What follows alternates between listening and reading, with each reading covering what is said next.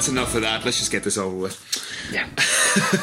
so, um, hello everyone, and welcome back to Radio Morepork, the podcast that does all that stuff. Colin, what's that stuff that we do?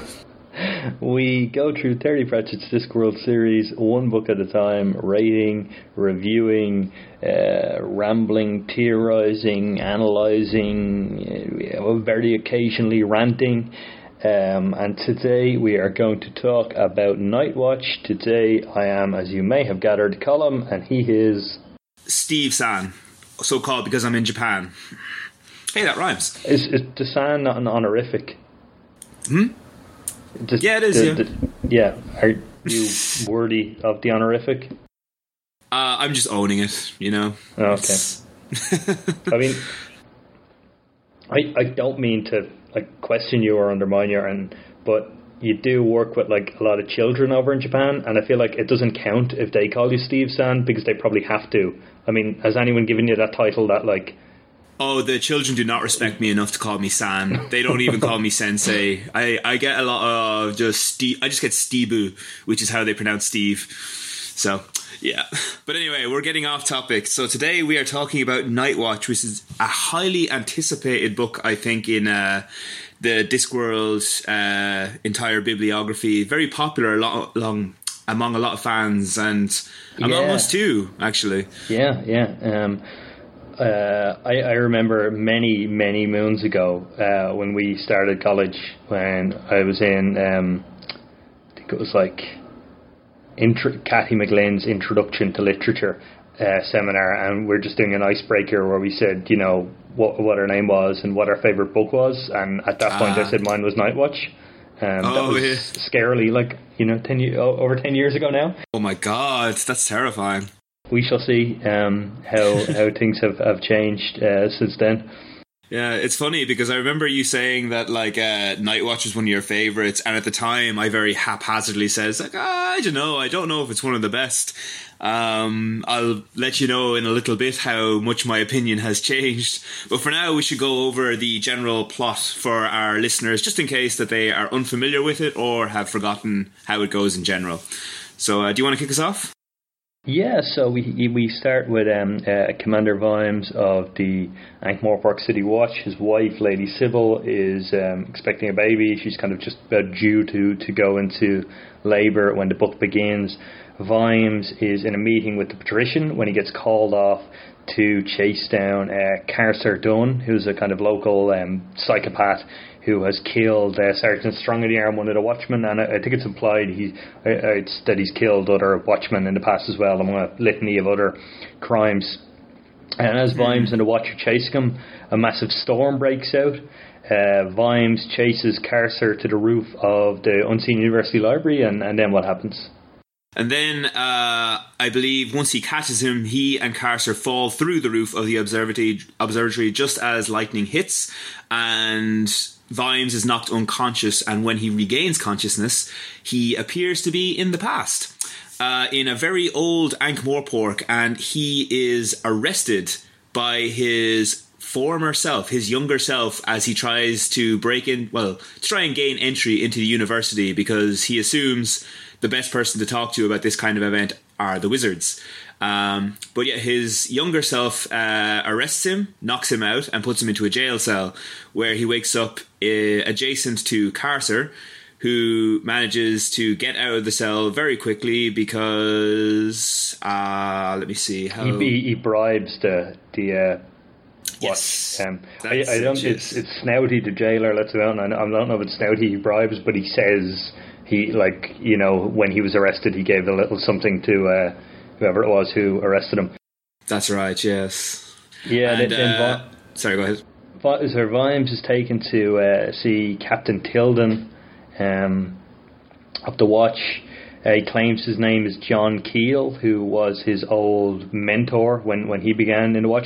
And I sure we should have said that the, the the present of the book at the beginning is set on the 25th of May, which is the anniversary of an event that's uh, kind of hinted at at the start that Vimes, uh, Colon, Nobby, Dibbler, Reg Shoe, and strangely Vetinari all wear a lilac plume to commemorate it. We see uh, Colon, Nobby, um, and Dibbler visiting the graves of several people, including one John Keel. Um, so mm. when Vimes is back in the past and, and it's the name's been in his head because it's an anniversary, he says his name's John Keel. Tilden says John Keel's been killed and accuses Vimes of doing it. And then time stops just as Snouty grabs hold of a small bald monk that's sweeping up outside who happens to be uh, someone that we've come across before in a previous book, one time monk Lu-Tze, who has basically manipulated time at the moment to allow for two parallel timelines to exist. The previous timeline, which is what had actually happened, and the current timeline is where some things have changed, which is essentially caused by Carcer and Vimes appearing in the past. So Lu-Tze is allowing this to happen because he feels that he, well, basically that he owes it to Vimes to let him try and right what has happened and try to bring Carcer to justice. Uh, so he explains this to Vimes, uh, using a lot of very simplistic uh, terminology because he thinks that Vimes would not be able to understand most of it, essentially telling him that this is the case. So he tells him that Vimes has to stay there to try and bring Carcer back because if he doesn't, he has to imagine what Carcer could do to the to his future if he is allowed to stay in the past. He, he also mentions that Carcer, uh, when, when John Keel in the original timeline, when he arrived in Ankh-Morpork from Pseudopolis, two fellas tried to rob him and he fought them off. And in this uh, timeline, Carcer was with the two lads and ended up killing Keel, um, hence why uh, Tilden reported him as dead. So he said, like, not only is there the threat if Vimes goes back to the uh, his present now of the past being distorted by Carcer's presence, there's also the worry that young Sam Vimes will have learned uh, coppering through people like uh, Corporal Quirke and Sergeant Knock mm. and uh, very young green uh, Lance Constable Colon.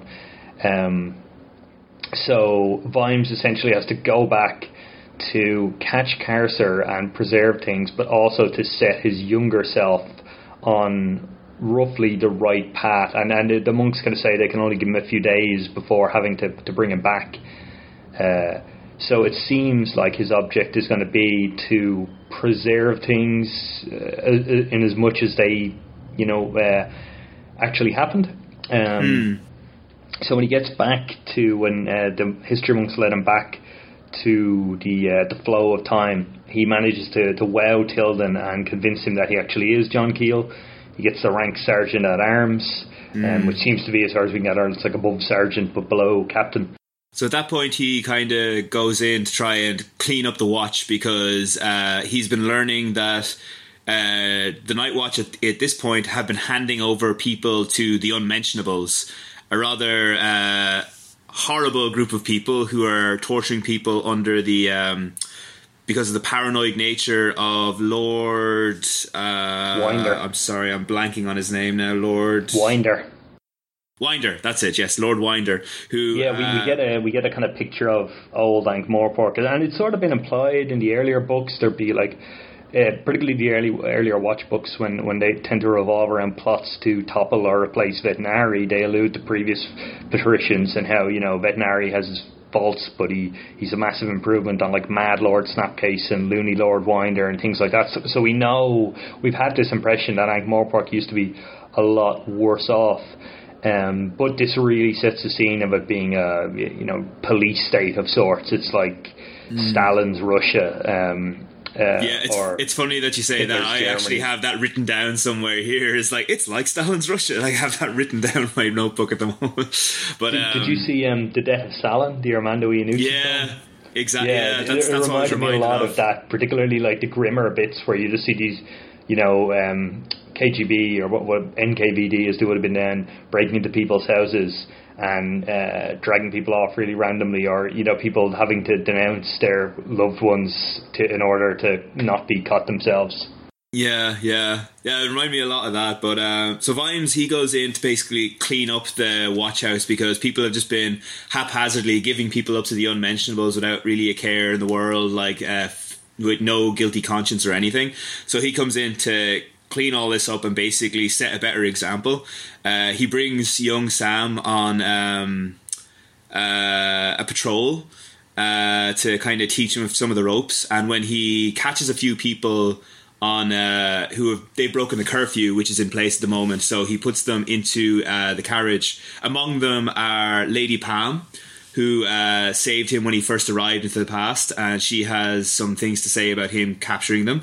But basically, he brings them all the way up to the unmentionables, and he's about to give them until he asks for a receipt for the people he hands to them.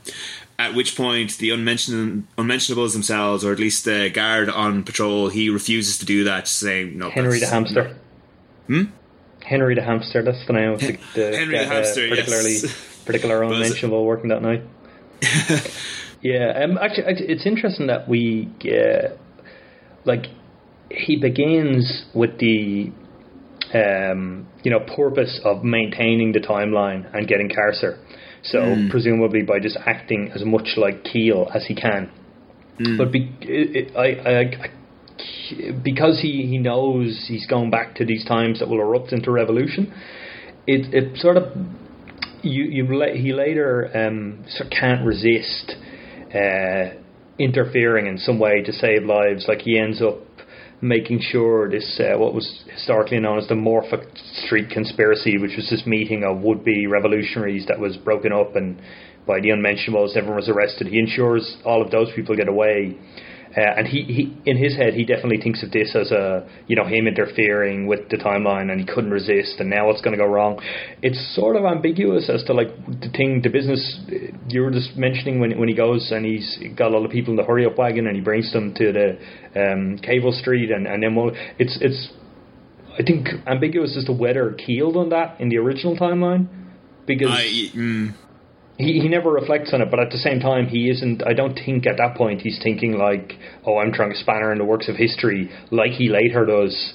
Uh, So it's just it's an interesting thing as to like where uh, Vimes' sort of performance as Keel and Vimes as this new figure in this period of history uh, diverges from one another. It, it, you know, where uh, that's that's left up in the air. So anyway, he do, he does he is sort of trying to spanner in the works of the unmentionables because of his awareness of this upcoming revolution that will see Winder toppled. He's quite cynical about the revolution. He knows Snapcase, who replaces Winder, will ultimately be no better.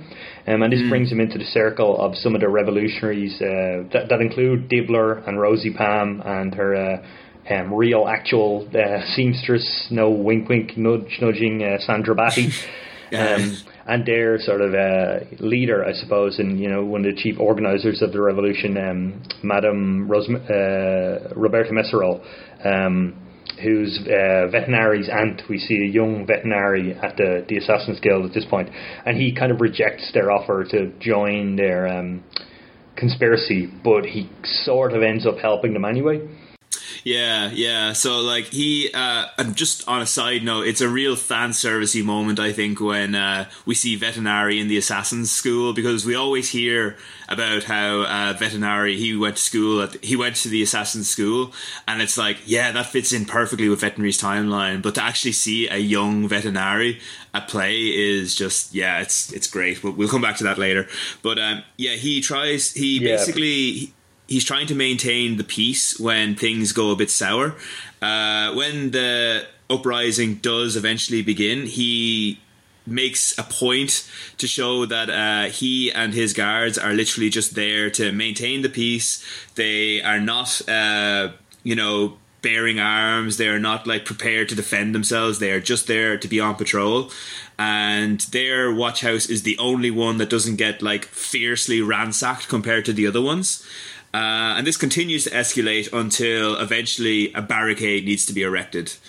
Um, At, at, thi- at this point, too, uh, Captain Tilden is relieved of his duties as, as captain of the. Um, uh, Treacle Road is, is the watch house he's in uh, this, this time, isn't it? And Yes. the, the one that was around guards guards and subsequently burnt by the uh, dragon.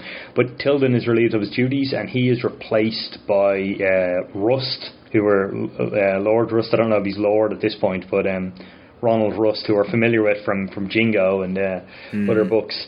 Um, and it, Vimes thinks about how the, uh, his interference and possibly Carcer's is changing history at this point because he remembers that it wasn't Rust who replaced Tilden in the original timeline. Yeah. Uh, Rust uh, orders uh, Vimes and his men to dismantle the barricade and start killing the uh, civilians behind it. So instead, Vimes um, uh, knocks Rust unconscious and takes command as Rust uh, thrown in the cells. Mm-hmm. Um, and then he, he ends up kind of taking the side of the people behind the barricade. He orders them to dismantle it, but then to rebuild it in a more uh, strategic place. Um, and they sort of end up, all of this fighting's going on. They're taking over various bits of the city while uh, incompetently commanded or bloodthirsty um, soldiers are having skirmishes around at other parts. And while all this is going on, there's like a party going on at Patrician's Palace, and, and I love that. Um, we will get into it later, but I just love that juxtaposition of this is like we know not even when we finish the book, we know from from what Vimes when Vimes is thinking of how history went down, we notice it's this period of revolution and uh, blood in the streets, and while that's happening, there's a party going on at the palace. Yeah, Um, yeah.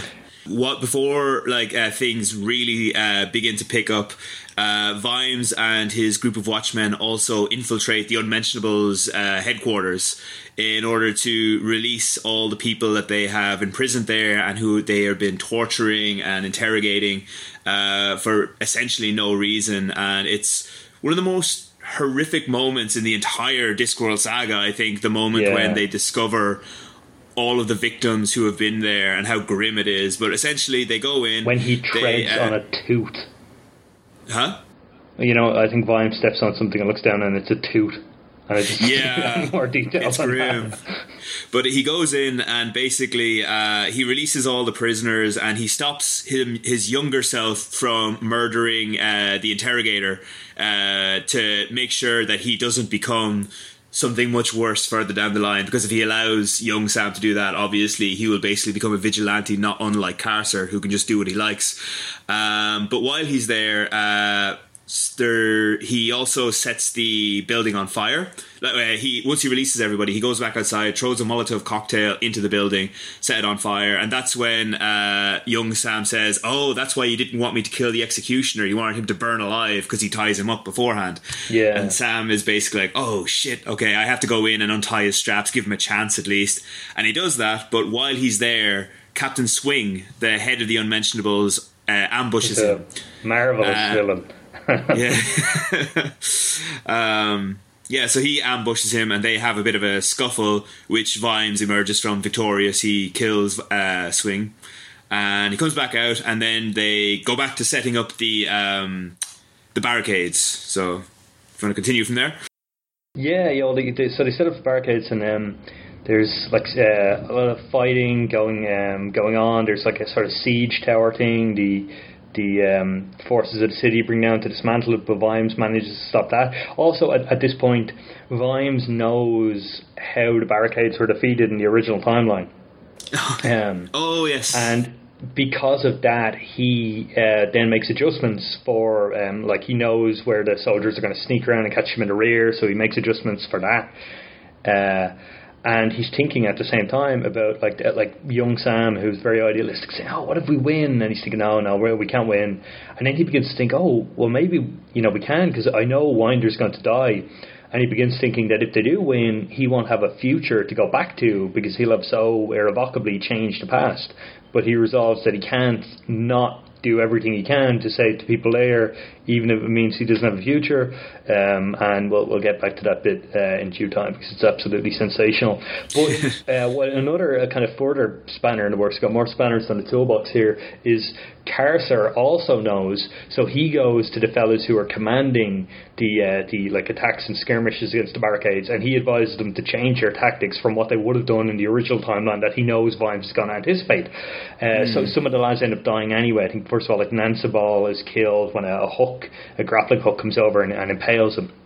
Um, and then Winder is killed at this party when we see kind of uh, Madam's politicking at play as she sort of distracts any people who are uh, like basically isolates any people who are pro Winder and kind of um, I suppose in, indoctrinates or at least uh, you know makes some attempts to win over any people who are wavering while uh, most of the party are people who are part of the conspiracy and are against Winder. The actual plan to kill him is Vetinari um, uh, uh, the assassins have been very unsuccessful, we're told, in trying to get to Winder because he's so paranoid. Um, Vetinari eventually gets all the way in, and it's so dreamlike because everyone in the party, who's now largely part of the conspiracy, are ignoring the presence of this obvious assassin walking up to Winder. Before Vetinari can even touch him, Winder presumably has a heart attack and dies of fear because he can't Yeah. believe how dreamlike it, it all is. Um, so then Snapcase is installed as the patrician. Uh, but Snapcase sees Keel as a bit of a loose cannon um, who he can't have around. Uh, and then orders that despite a general amnesty being called and an end to the fighting, he sends some men around led by Carcer and uh, containing some of the lads' Vimes acts from the watch. Um, Sergeant Knock and Corporal Quirke, who we, we later see, we will we'll earlier see, later see in Men at Arms, um, and then some of the some of the other kind of uh, like little side uh, baddies or mooks, and um, so they're sent to kill uh, Vimes and his his men. Um, but Vimes and his men manage to flee into a shop. They flee into an alley. Vimes trying to convince them to disperse because you know he knows the guys just want him. They won't disperse, and, and what happens next? Uh, so at this point, uh, they realize there's just too many people there, so they need to find have a way to identify themselves. So that's why they decide they notice that there are some plumes of lavender directly above their heads while they're having this discussion. Says, "Well, what if we have these plumes of lavender in our like you know our helmets or whatever? That way, lilac. Sorry, yes, not lavender, lilac." Beg your pardon.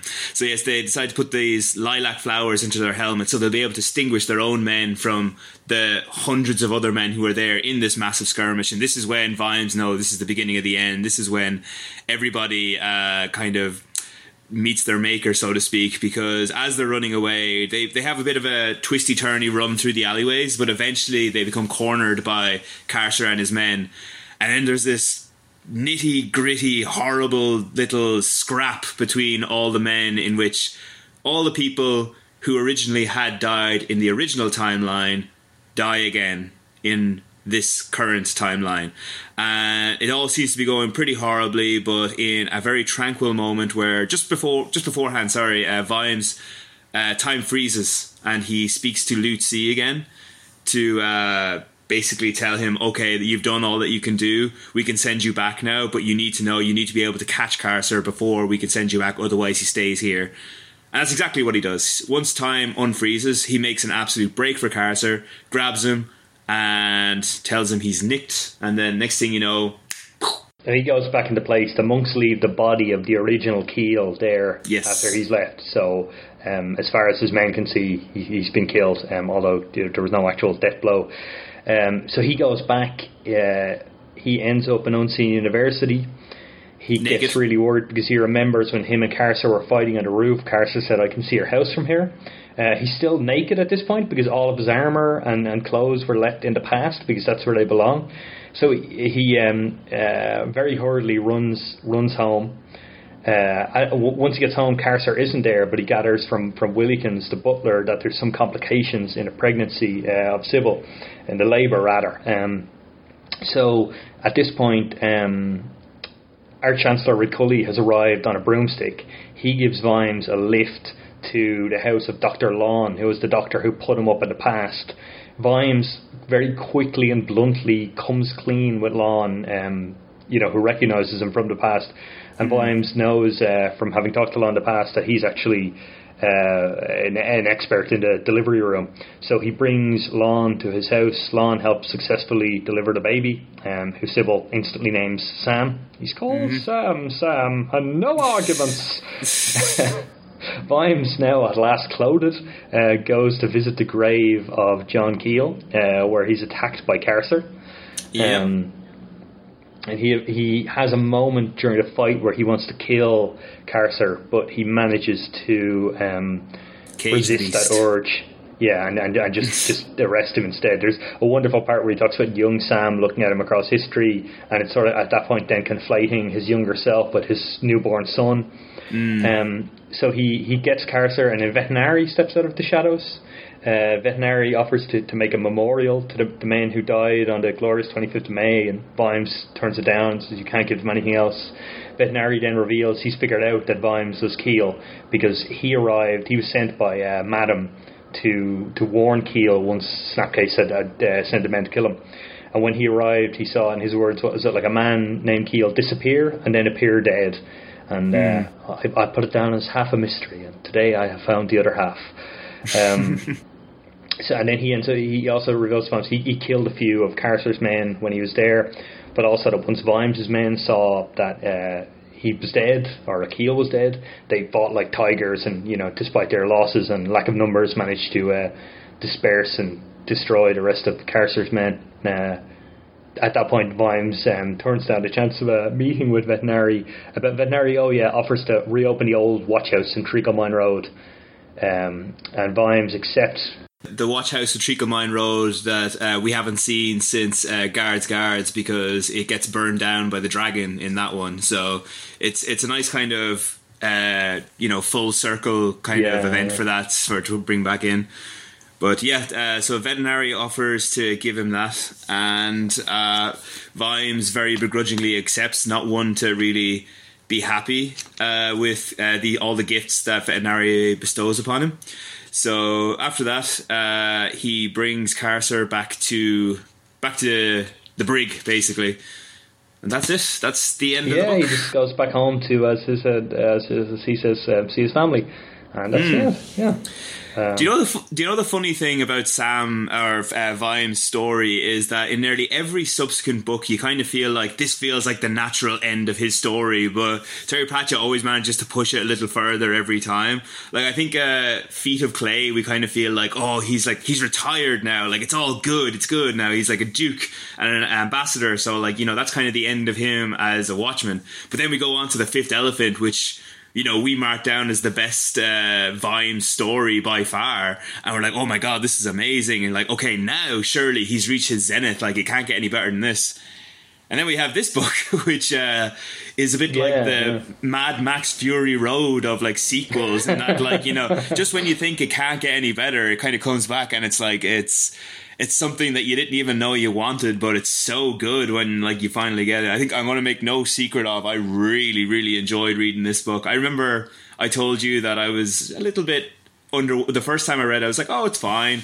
But reading it again, a lot more of the nuance of the novel kind of jumped out at me, and I really, really enjoyed it. I'm presuming do you feel the same, or? Yeah, well, well, um, full disclosure, uh, like when I when I said in uh, in, in that um, introduction to literature class long, long ago that it was my favorite book, I never actually read it at that point. I just heard the audiobook, um, and not only the audiobook, the abridged audiobook, uh, which I, I re-listened to before recording this because uh, owing to well, our, our listeners will well know when they listen to this, we uh, a couple of factors in our professional and personal lives saw this episode delay, so I had actually it's it's been a long time since I went like when I read this over a month ago maybe yeah. for for this episode. So I, I, I listened to it again as a refresher. Um, so this was actually my first time reading the full thing, and yeah, yeah, just loved it. Uh, what what I was struck by. Um, first of all, was that I remember Rose telling me. I, th- I think she says it in, in our first episode on Color Magic when we talked about how we got into Discworld that this was the first one, book Discworld book she had read.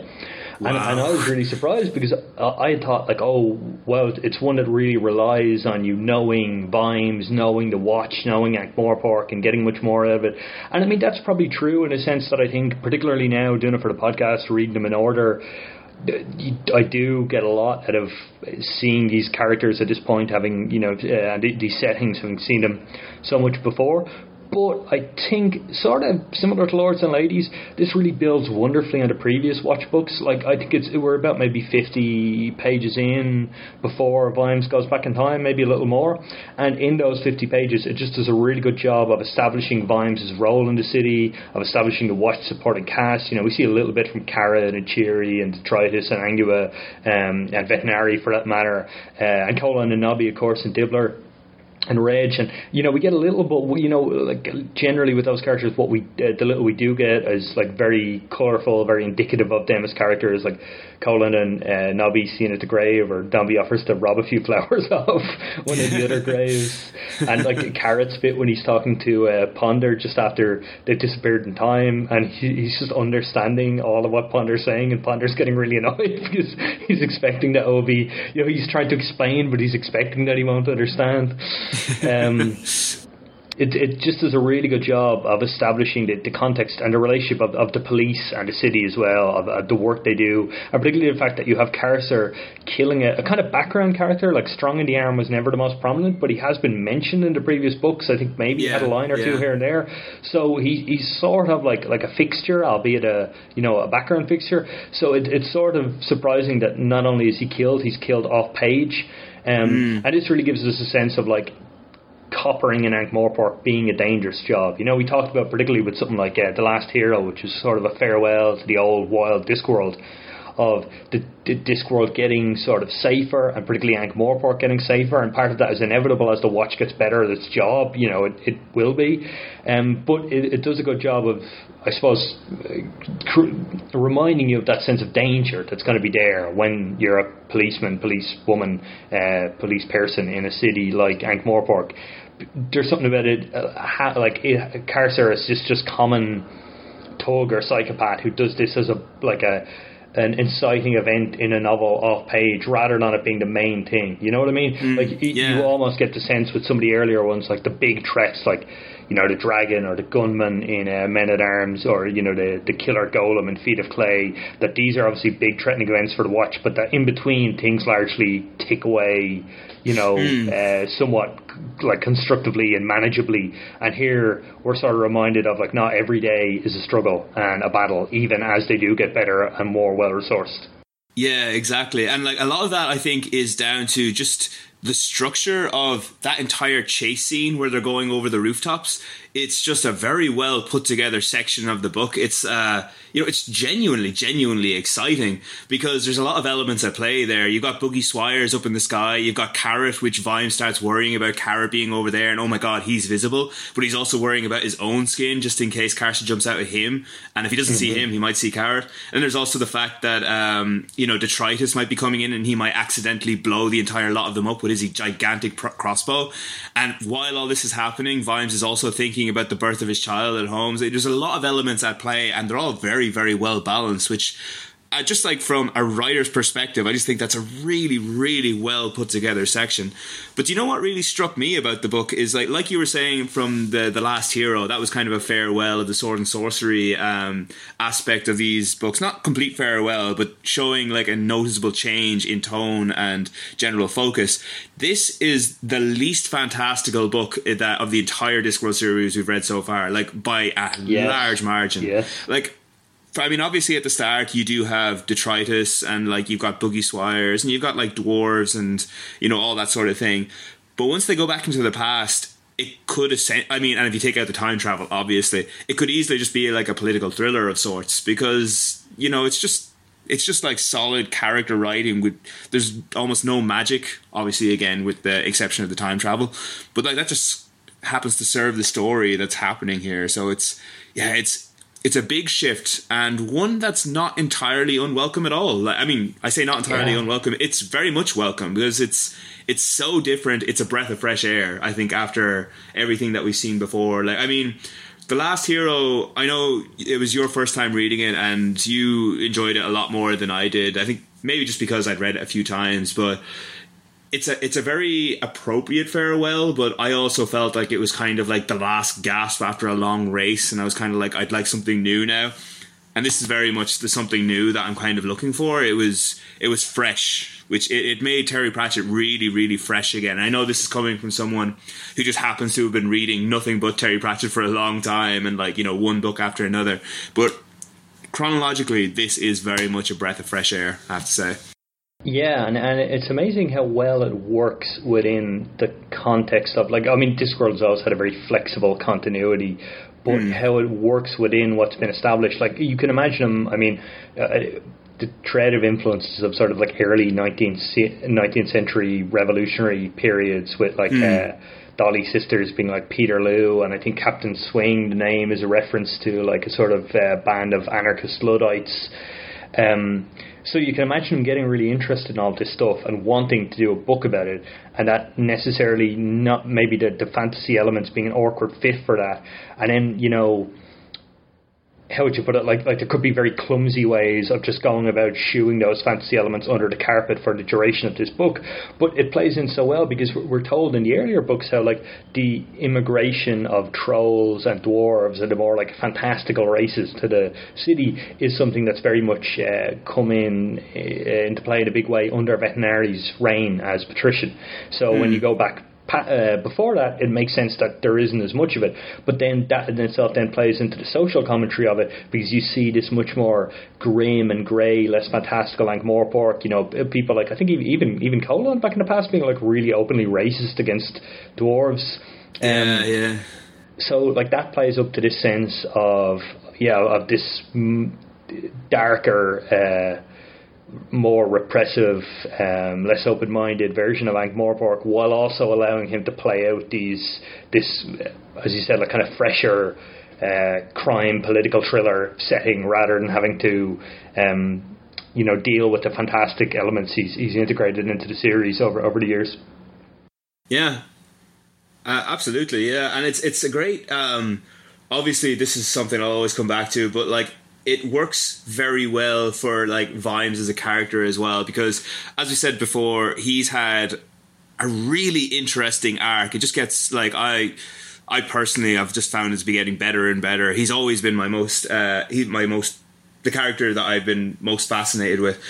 But what's really good about this book is that here we're kind of seeing a Vimes who's kind of reflecting on his entire past in a way. Like, you know, whereas every other book, it kind of feels like he's learning something new, he's learning something new, or like uh, he has to learn to accept, I don't know, uh, certain parts of his own, you know, ideologies and his own morality. Here, it's kind of a review crash course of that because he's like come face to face with like the pure version of himself and in order to make you know that version the older version or the younger version of himself become the version he is now he has to stay true to his actual values. He can't just, like allow himself to be more than what he was at that point you know? He it's a very careful balancing act. And we do see other aspects of his character here that we haven't seen before. Like we do see a very vulnerable Vimes when he first arrives in the past, which I thought was really interesting. Like there's points where he seems like very very broken. Like there's there's one moment I think when he's talking to um, I think it's when he's talking to Lucy and he just says very quietly, almost in a whisper, "Is like I just want to go home." And like he said, there's after that there's a line that says he hadn't he what was it? He hadn't been asleep for the past twelve hours. He'd just been recovering, you know. So like yeah. he, he isn't well rested, and he's just he's being pushed very very far here. And this gets even better towards the end when he's starting to question like reality itself. Like you know he's wondering whether the past slash future basically his old life whether or not it exists at all because mm-hmm. he's got nothing to hold on to there nothing to guarantee that it's real and true. And that really puts him in a state of primal like fear almost. Like well not fear per se but definitely primal panic that you know he's kind of coming to terms with the idea that he might lose everything, and that's that's a really mm-hmm. interesting state to see him in because we've had him before where he's he's had his life threatened, but never his entire legacy, so to speak, threatened. You know, so it's it's an interesting place to put him in. Yeah, yeah, and it's wonderfully contrasted with um, the very start of the, the book is the the opening line. Sam Vimes sighed when he heard the scream but he finished shaving before he did anything about it. Uh, and you have that kind of. Uh, I, I, don't think it's even an attempt on his life. That's the thing. Like the, the assassins, like Vetinari, they've taken him off the register, but uh, they're sort of sent. They know how cautious he is, so they send young assassins for training around his house to sort of do a, I don't know, like like a mock, uh, you know, would be assassination. But like this is so blasé to him at this point.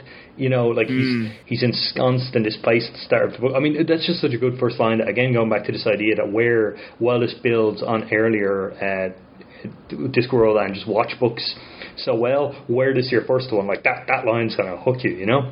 Mm, um, yeah. But he, he's just ensconced so firmly, and like he has like the riches and power and a wife who loves him, you know, and this like organization that he's at the head at that is like really well resourced, increasingly well respected.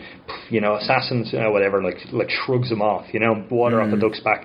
So to go from that to this, like he's stripped of all his resources, all his friends, um, even even the kind of like the, the uh, social protections he has, like the idea of it, like I think when he goes back to the past and he's um, talking to uh, Ro- uh, Rosie Palm and Dr. Lawn, and he says, "You don't know me," and he thinks everyone knew Vimes.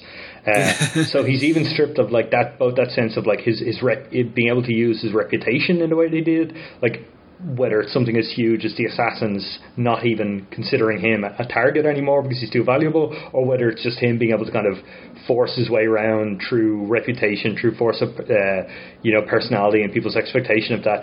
That like that's all completely gone. And we've talked before about how the, the as he's had this upward trajectory, the previous books have treaded a thin line and keeping him a sort of underdog and not making him seem like a bully. And like the Fifth Elephant uh, just about manages that by um, like not making him seem like a kind of Ankh-Morpork or cultural imperialist by stripping him of his support system and putting an emphasis on like survival and justice over murders rather than him, you know, just like uh, ramrodding through Ankh-Morpork values, and in fact has him questioning Ankh-Morpork values. And now, Nightwatch just does this even more so. Um, I think it also questions like we said the, tension with him is this idea of like, oh, you know, his, his appeal is kind of in being an underdog, but increasingly as he as he wins and gets rewarded, he's less and less of an underdog. But he continues to think of himself like that, and you, you get good moments throughout uh, the watch books, like you know, the culture clash between him and the, the nobles, like that party in, in Jingo, you know, when he's kind of being uh, just or is it Jingo or Feet of Clay where he's sort of taking a piss out of the other nobles by like sprouting off really racist stuff about trolls and, and dwarves like the most outrageous stuff he can think of and they're all saying oh yeah. yes yes um, but it, it is a tricky thing to sustain and here we have him questioning it like I think it's on like he's having this nostalgia for his early days of coppering that has got to be completely undercut by when he goes back and sees how horrible they were. And uh, mm. just want to quote this bit here. Um, what? When did I last go on patrol? Last week? Last month? And it's never a proper control a patrol because the sergeants make damn sure everyone knows I left the building and every damn constable reeks of armour polish and I've had a shave by the time I get there, even if I nip down the back streets. And that thought, at least, was freighted with a little pride because it showed he didn't employ stupid sergeants. I never stand all night in the rain or fight for my life rolling in a gutter with some tug and I never move above a walk. That's all been taken away. And for what? Comfort, power, money, and a wonderful wife. Uh, which was a good thing, of course, but even so, damn, you know, like he's he's kind of questioning. He's like this nostalgia I'm feeling, this feeling of being like, you know, an underdog is increasingly threadbare and questionable. And you know, and he does. I think he, he like he he talks about the Sammies, the, the policemen who are trained up in Ankh-Morpork and go elsewhere, and he's, he's sort of proud of them. So yeah. even if he has these complaints about his current position, he's very proud of, of what he's got. And I think when he when he goes back to the old watch um, as well, he sort of admits there probably isn't enough paperwork, which is something he's disgusted with in the, the modern day. And then he uses that like carrot like adherence to procedure and doing things by the book to mess with the unmentionables and the other, uh, you know, the other kind of um, malfeasant, corrupt uh, forces in the in, in the Ankh-Morpork past. So he's sort of balancing up, like not only is the book doing it, but he as a character is realizing yeah, this uh, this nostalgia, and and the great thing too is it isn't one way either. Like it isn't just him going back and being like, I was completely wrong to miss all of this. Oh, because oh God, he, yeah. he really revels in some of it, but at the same time can see um, how much worse off it is than than the present Ankh-Morpork. So yeah, just the way it handles his journey as a character, the contradictions and in how he feels about his his place and. Uh, where he's got and where, where he's come from. It's just, just wonderful. It's it's actually it's a really good example, like a very solid example of the hero's journey actually that he goes on in that like yeah at the start he kind of start he's kind of thrown himself into like a very uncomfortable situation when he goes into the past. He's disorientated and uncomfortable. Then, like you said, yeah, like there's all these things that he had before have been stripped away, but as like has been established in previous books and at the start of this one, he's very lethargic about all the privilege he has. He's he's nostalgic for the old times when he went on patrol and he did all these things, and he kind of rises to that. Like, yeah, he does do things by the book, like according to the way Carrot used to do it, but he's also kind of underhanded in that sneaky way that Vimes used to be like. Like uh, that moment mm-hmm. where uh, the Oh, what, what was the thing that uh, was stolen from the captain? The silver something. Oh, yeah, it, it, it was it was like a, like a paperweight or a cigarette case, yeah. some kind of commemorative thing he got from his regiment because he Captain Tilden used to be in the military. Um, That's it, yeah. Yeah, stolen and planted in his locker by by the other lads but he's very much aware of this because he knows that this is the kind of backhanded stuff that goes on in the wash. And you can see him very much in his element breaking into treacle mine road in like through the window that he knew was like you know had the rusty hinge or whatever and uh, you know taking the, the thing out putting it into like the other person's locker and all that. He's he and there's this great moment where he's just like uh, i think it's just after he's um brought the hurry up wagon to the unmentionables and like he tries to give the to him says okay once you give us a receipt and they're like no no no. And uh, he basically he's able to let those people go.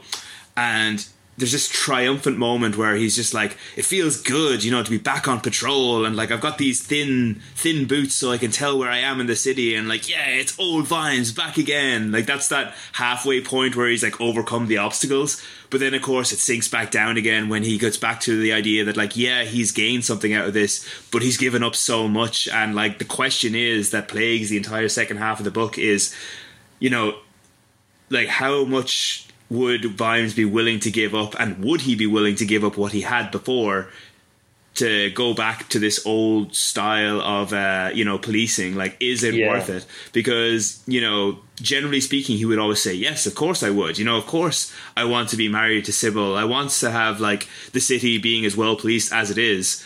But when he's thinking of like all the things to to go back to, there's that moment where like uh, what was it? Uh, oh, I can't remember, I can't remember the context of it, but he's trying to think of reasons to go back, and he thinks of Sybil like third or fourth. And like you know, he has that moment like where he catches himself. Wow, I didn't think of Sybil until then. Mm-hmm. Like, how high is she in my priorities? And that's really interesting because you know, if you're ever writing a hero, like typically most writers would be like, "Oh, the love interest, of course, she's yeah, like the top yeah. of my priority list." And this is something that kind of hangs in the book. The fact that like, yeah, everyone knows that Sam loves Sybil. That's blatantly obvious because of uh, there's that test that Lucy plays on him, like where he's um, Lucy is telling him about the multiverse theory, and Vimes is like, "Oh, so you mean like there's lots of multiverses where this has happened and this has happened?" And Lucy's, "Yes, there's even one where Sam Vimes killed his wife." And Sam is just silent for a second. And he's like, "That's never happened." And he's just, uh, you know, you can tell by the absolute conviction that he's like, "Yes, he would never kill his wife like as he is now." Yeah, but I, I, think that's. I mean, however that plays into the accuracy of quantum physics and multiverse theory, I think that idea of like a, a limited multiverse theory is probably necessary from a narrative po- point of view to keep up the stakes. You know, like if everything can happen anywhere, anytime, some universe out there, it sort of kind of means, well, what's the point of anything? You know, like particularly in a story you're being asked to invest into. So I think that's really vital. But yeah, you're right. The stuff with like him and Sybil, it brings you back to that bit in Men at Arms. You know, when he questions why you're really marrying her, is it the money? Like that's so grim, but so very real and so raw and and honest. Um, and and I think you, you mentioned earlier about the, the hero's journey, and, and I think it's a it's a good point to bring up because in in Joseph Campbell's hero's journey, you have the the step of the refusal of the call, and then the hero ends up going on. And I think the big thing with Vimes here is that like he doesn't have a choice. You know, he ends up kind of trusting to this.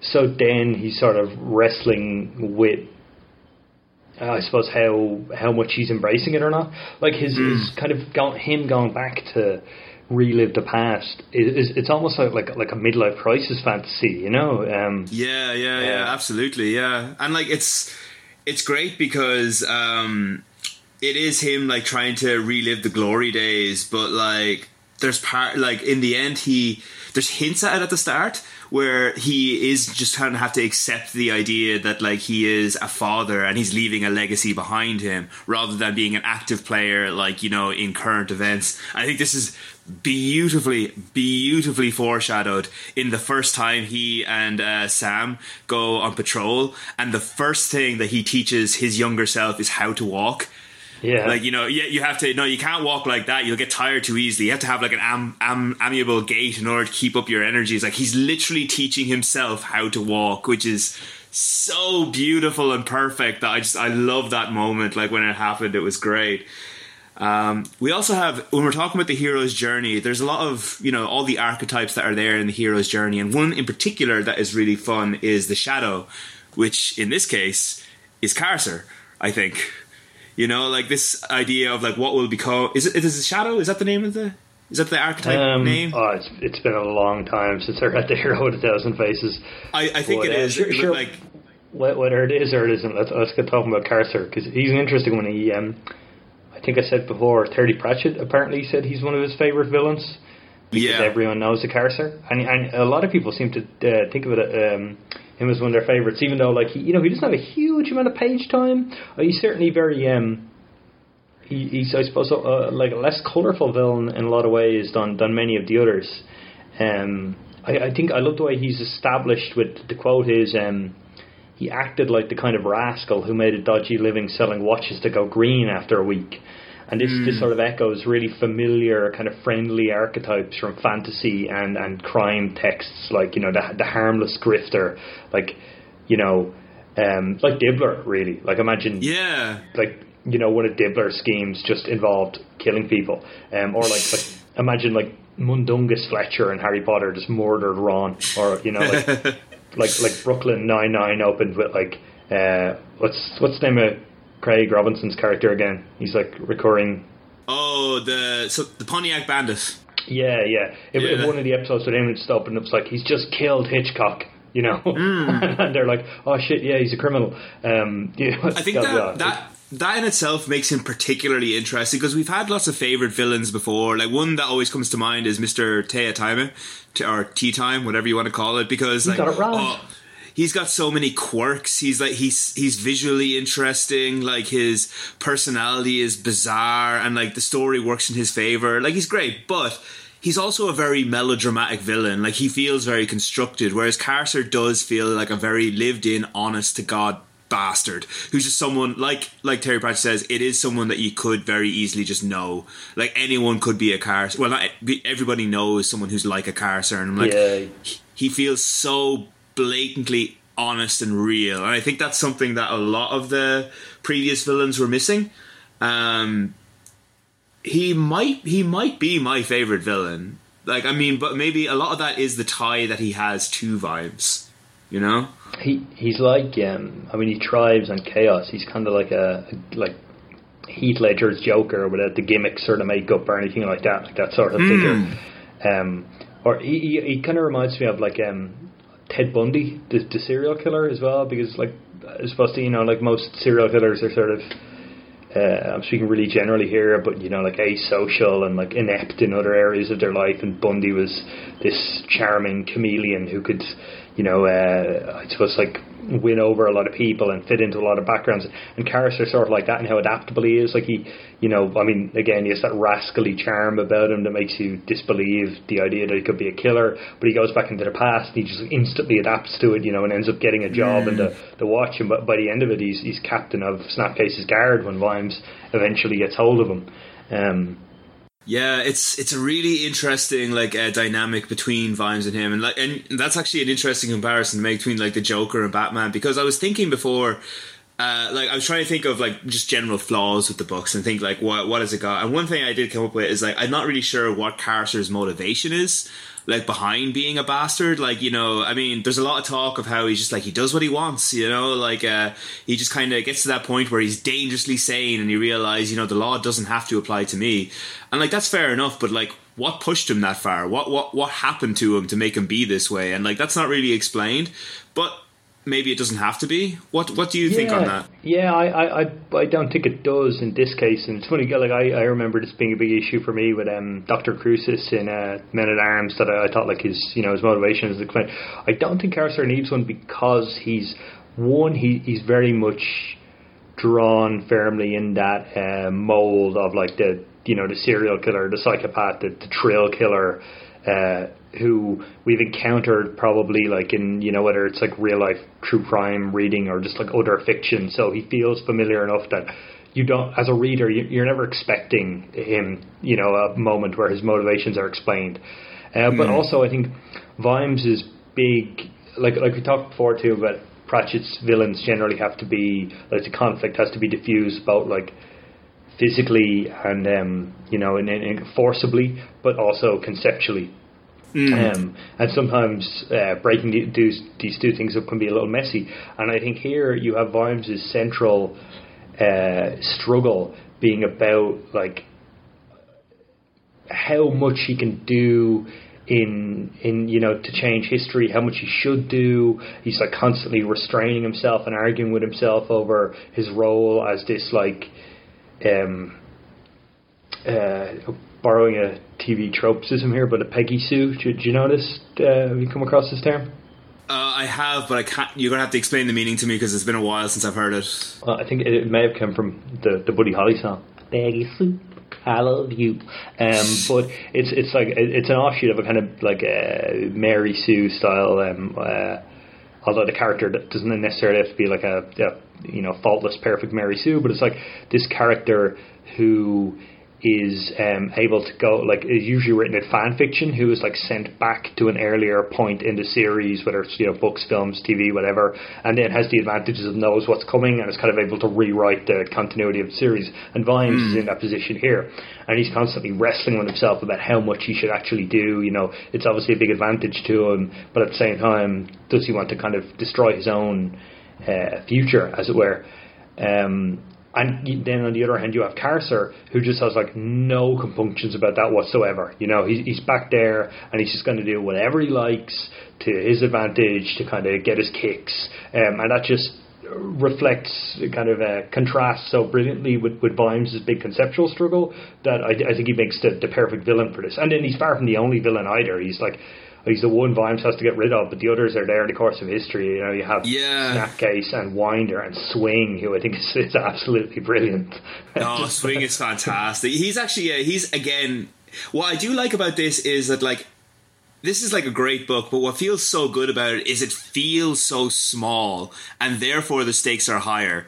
This is something that I kind of found myself contrasting a little bit with um, earlier Marvel movies, if that makes sense. Like we, I think, I think this is something that we've discussed before. But you know the way, like you know the MCU, the way it gets bigger and bigger and bigger, and like the bigger it gets, like the stakes are so astronomically huge that it's kind of hard to get invested.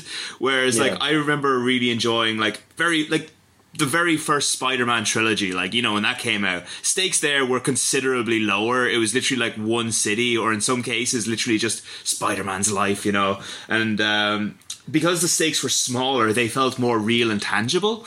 You know, and this seems to be happening here. Everything here feels a lot more tangible and like which is ironic considering how intangible everything feels to Vimes, like, you know, while he's in the past. But um yeah, what the things that I find really interesting are like um it's really interesting that Vimes has so many flaws in this book that we've discussed already. But there's two moments that uh, when contrasted kind of spell his character out in such a satisfying way. So the entire way through the book and every time he kind of finds himself face to face with Carcer and like he keeps thinking to himself will I be like this vigilante character? Will I snap and just like, you know, kill Carcer? I mean, the world will be a better place if I get rid of him. He's done so many bad things. Nobody's going to miss Carcer. But then there's that little voice in his head thinking, yeah, but then what'll I become? I'll basically become Carcer and that'll be so much worse. So he's wrestling with that and he's trying to restrain himself. So he's struggling with self control in this moment. But then there's a separate moment when he is in the past and he knows what should happen and he thinks I should exercise my self control and allow that to happen so that I can grow up to become the Vimes that I know I should be. But he knows he can't do that because he is Sam Vimes, and every part of Sam Vimes screams out that I have to do my best to save people here. So there's two moments where he's wrestling with self control. One in which he wants to kill Carcer, and another in which he wants to help people. And in the ter- in the one where he wants to kill Carcer, he manages to restrain himself. But the one where he wants to help people, he can't. So when it comes to self control, he is able to exercise it when it comes to helping people and being a good person. But when it comes to being like a monster, like yeah, oh, sorry. When it comes to helping people and just generally being a good person, he can't exercise self control. That's who he is. That's his id. Whereas when it comes to killing Carcer, he is able to exercise self control, which shows that fundamentally, even though he is like he has many flaws, he is fundamentally a good person. Like it's it's it takes a while. It's like it's very roundabout to come to that conclusion, but it's there, and I found that so satisfying when I read it. It was so good. Yeah, it's um, I was trying to find the quote for it, but it's the yeah.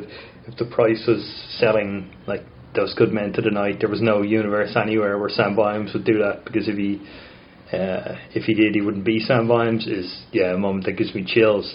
Um, but I think there's a third moment too where uh, he, he, wrestles with it is when he's at the barricade and uh, Rust has told him to take it down, and he says uh, you can't take the law into your own hands, and then he stops himself and he's like, like what's the point of the law if like who mm-hmm. who's it helping here? You know, like, and and I think that's fascinating because we brought up the the uh, Batman Joker um, uh, comparison earlier, and the whole idea of like you know Batman a la Vimes having to kind of restrain himself and, and not kill the Joker is undercut by the medium of you know that like that series, like Batman in whatever form, be it like comics or films or you know cartoons, is is ongoing. So the Joker is always going to return to you know commit more and more crime. So mm. even someone who's like staunchly, like I, I would consider myself like you know ran like staunchly against the death penalty. But even at that point, I'm like, yeah, just kill him. You know, like it's, it's like he's clearly whatever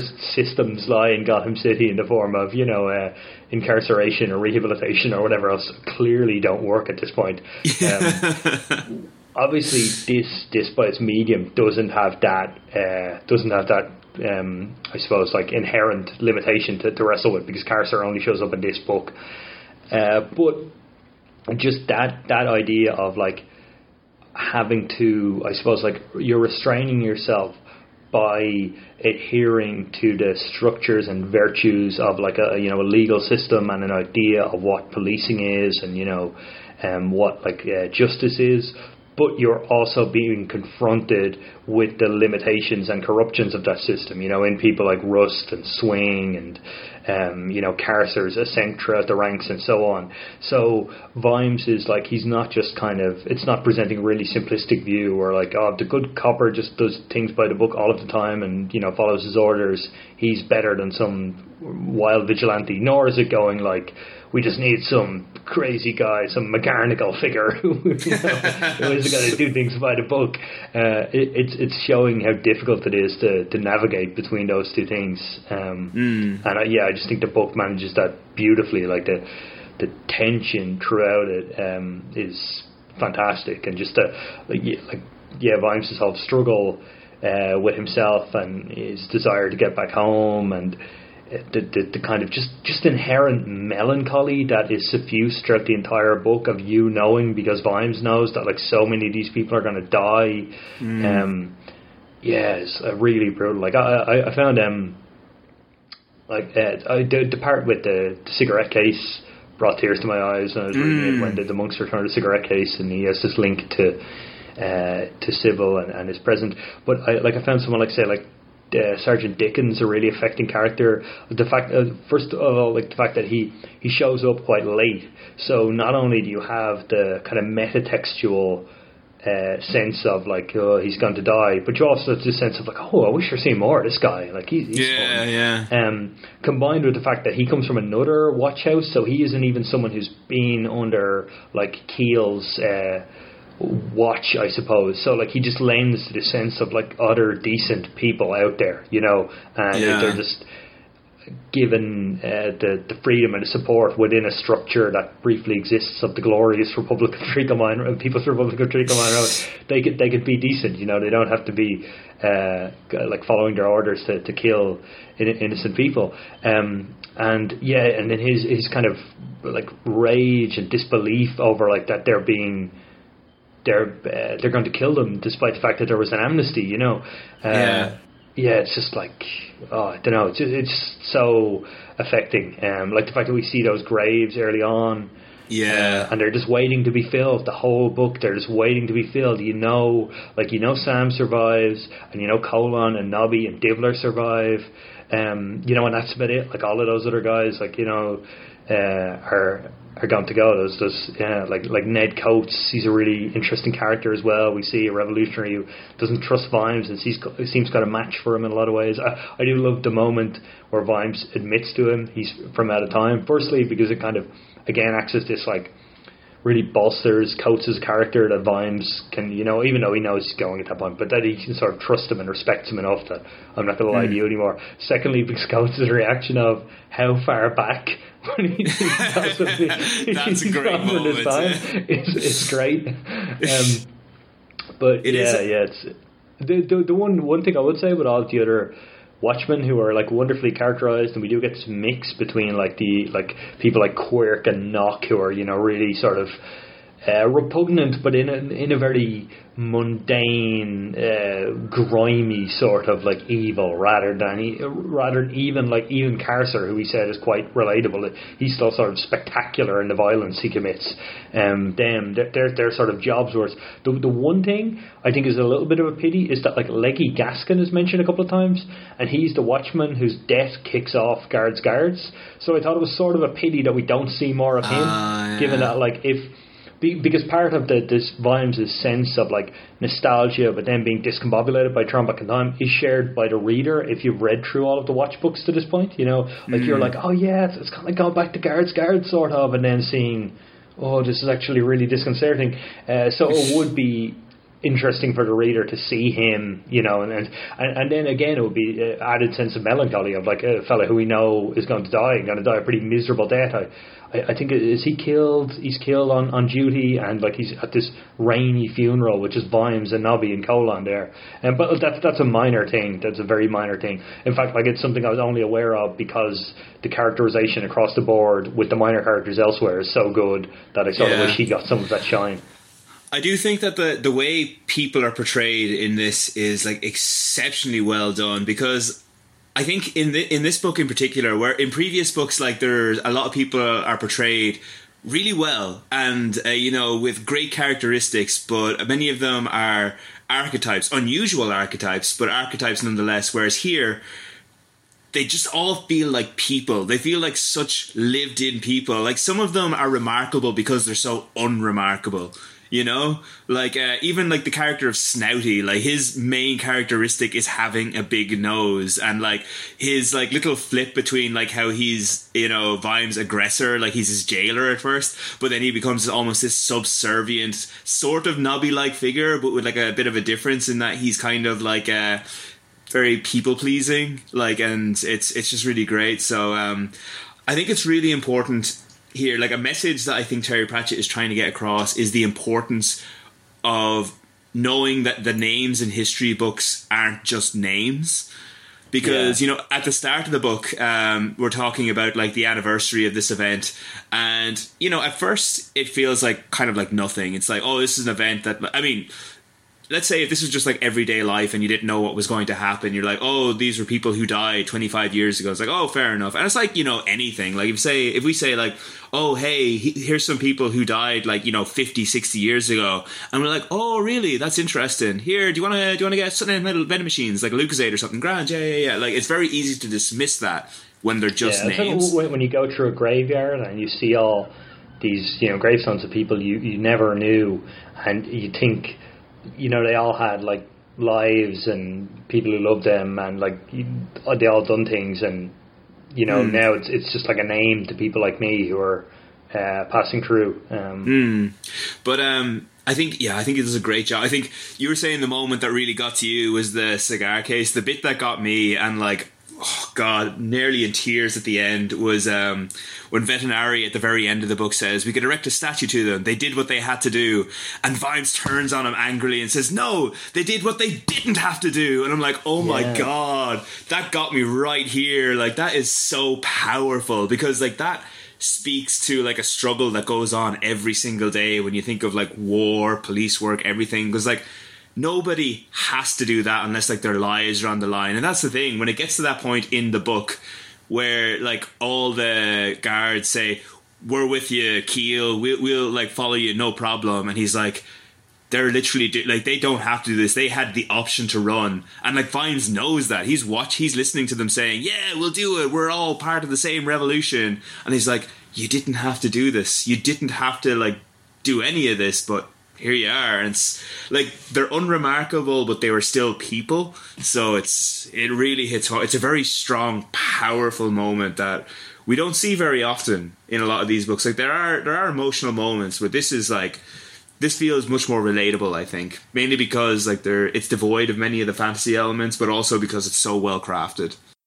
Yeah, I, I think too with the Vimes' rejection of the monument of them, like they didn't really die for any political cause. You know, like the, their brief, glorious People's Republic was kind of abolished by the uh, powers that be in Ankh-Morpork. Um, and they were just like mown down just for uh, by guilt of association with with Keel. So the idea of like having them there with the flag, you can imagine like maybe not Vetinari, but like other figures in the Ankh-Morpork hierarchy using it as a sort of propaganda thing. You know, like a lot of monuments or you know military uh, sacrifices are, are where like whatever, regardless of what they were for in you know, or what the actual person was thinking, who knows, in, in the time it happened, they're co-opted by people in the, the modern day to justify their own causes. Um, so, like, Vimes having kind of been chewed up and spat out by the Ankh-Morpork political system in the most violent way uh, in his sojourn in the past, you can see why Yeah. that has such distaste for him, like the idea of just kind of uh, folding their sacrifice into into that. Yeah, and actually, there's a great moment where I feel like it's just Terry Pratchett like putting himself into the book, where uh, Vimes is talking to young Vimes, and he has that beautiful quote. Uh, he has here. Um, I've written it down here. It's uh, "Don't put your trust in revolutions; they always come around again. That's why they're called revolutions. People die and nothing changes." And that kind of reflects the cynicism that like both Vimes and I think Terry Pratchett in a way has for like uh this kind of like political movement. So like yeah, it's it's good that uh Vimes refuses the the monument in that sense. Like you said, because it probably would be utilized that way and just wouldn't be justified. Yeah, although I do think there, there's an interesting dissonance between Vimes' thoughts on, um, you know, uh, like later he, he kind of de- deconstructs this idea of fighting for the people and how like, um, you know, the, the the people who fight for the people have this very distorted view of, of what the people uh, are, and they become more of a symbol, and you know, when they sort of uh, this the, the like reality is inconveniently incompatible with this symbol. It's the symbol that wins out. But despite that, I mean, he more or less ends up doing that anyway when he tells them to reassemble the barricade and when he's protecting all of these strangers and he's welcoming people from around into the protection of their barricade. Like he's ultimately doing that. You know, he's defending the lives of these people he doesn't know for an abstract principle that involves like a sense of uh, I don't know, like like respect for human life and duty to protect others. You know, um, like he mightn't be as uh, bombastic or naive about it as someone like Reg Shoe, but I think they're like the, the book sort of implies like Vimes is closer to that than he thinks he is. Yeah, and there's that wonderful moment where um, after he takes a bit of a rest and he wakes up to find that uh, Colon has pushed the barricades further and further until it's covering like more than quarter of the city, and uh, they say how like you know we were protecting like the minorities, but like at what point do we stop becoming minorities and just become the majority? And like then what are we when we're fighting the other half? Yeah. like you know so it's it puts him in a very interesting position and it's not mentioned in the book like they don't talk about old stone face Vimes like you know his ancestor who killed the king uh, there's no parallel or contrast made with him but like i feel like there could have been something there on that Oh, it's interesting because the um, Vimes' rejection of building a monument to the uh, watchman who died completely contrasts with the fact that Vetinari uh, is able to win him over with the statue of Old Stoneface um, in of Clay at the end of of Clay. Is it of Clay or Jingo? Uh, One or the other, anyway. I think it's of Clay. Um, yeah. Yeah, like uh, it's I don't know. Actually, we had um I don't know if you saw it. We had a, a Facebook message from a listener who said that in one of the later, I think it's one of the Tiffany books, he he like uses the word Cromwell's in a derogatory way, like you're used to refer yes. to, to, someone. And he said, "Oh, maybe his you know feelings on this changed after uh, my my ranting about it in uh, our Feet of Clay episode." But I, I don't know. I don't know whether he like actively had revised his opinion at this point, whether just the way this book took him, you know, he got to the point where it, it feels like the logical and appropriate ending for Vimes to reject that. You know, I, I, like who know? I, I don't want to speculate too much about like, oh yes, this moment at the end of Night Watch is an explicit rejection of, you know, what what he uh, earlier espoused. Like, you know, we're not going to know that, but it is interesting nonetheless. And you're right that that it isn't brought up to. Um, when I, I suppose it's been one of our big links to the political past of Ankh-Morpork and Vimes' feelings on it in earlier books. Um, mm. It's interesting that it doesn't come up. Yeah, I mean, I guess you could say that, like, um, I mean, because we don't get to live that part of like old Stoneface's life, we don't get to see what happened. We just have these splintered recollections and memories that people have of him. And generally, the vibe that we get from him is that he murdered a king. Like that the king might have been mad, but essentially his role was murdering a king. And when it's that black and white, like from our point of view as readers, we can say like, well, it sounds like he did a good thing. You know, he murdered a mad king and he brought about like a more civilized Ankh Morpork because of that. And when it's that black and white, like back then, it would make sense, I suppose, from Terry Pratchett's point of view. It says, yeah, it's about time he got the justice he deserves, you know, like to have like a statue erected to him. But here, obviously, it's a lot more politically, it's a lot more complicated, like a lot more complicated. So, um, yeah, so like obviously, it, it might. I think it might just be a bit of retconning on his like general perspectives on it. Uh, hard to say now, but um, yeah.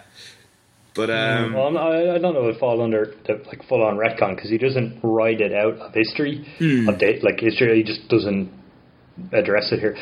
Yeah. Uh, what what did you think of the use of Lu-Tze and the history monks here? Given that we had uh, mixed feelings on them in Thief of Time.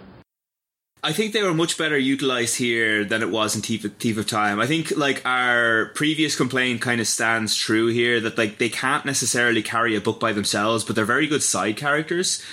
Um, I think Lu-Tze works a lot better as kind of a quirky, sarcastic kind of you know side character as opposed to like the main person, like or one of the main people that he was before, who has all these like not necessarily angsty moments, but like you know, trying to build on his mythos when he doesn't he doesn't really need one. Um, yeah, the uh, the note I have here is um, Lu-Tze is good here as a helpful, compassionate, but somewhat annoying know-it-all side character. accurate, yeah, accurate. um, yeah, but but he's he's annoying in a kind of way he's meant to be, where it's like it's it's that position, a very relatable position Vimes is in, um, where you're you're sort of panicked and at a loose end.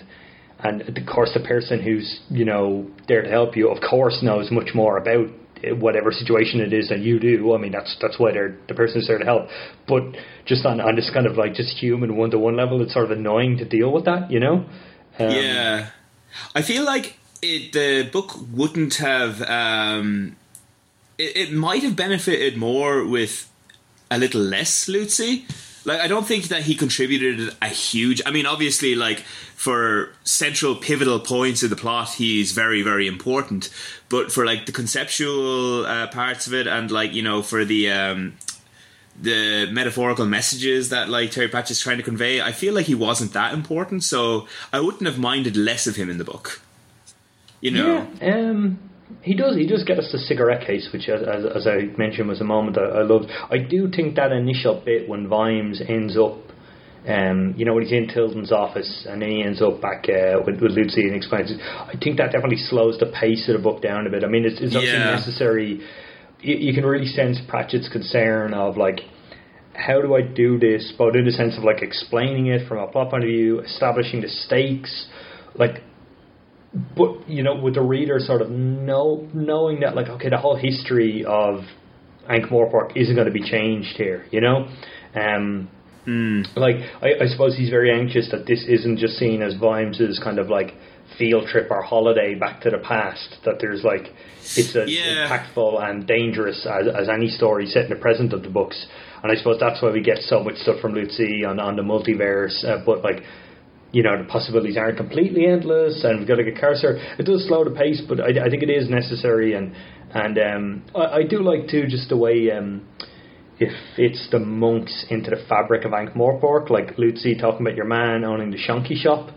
Yeah, yeah, yeah. Reflecting on it, and, and that goes back to that like wonderful, uh, like sort of description of like um, like poverty we get in in Feet of Clay with that like pride of people always washing their steps and saving up for a funeral.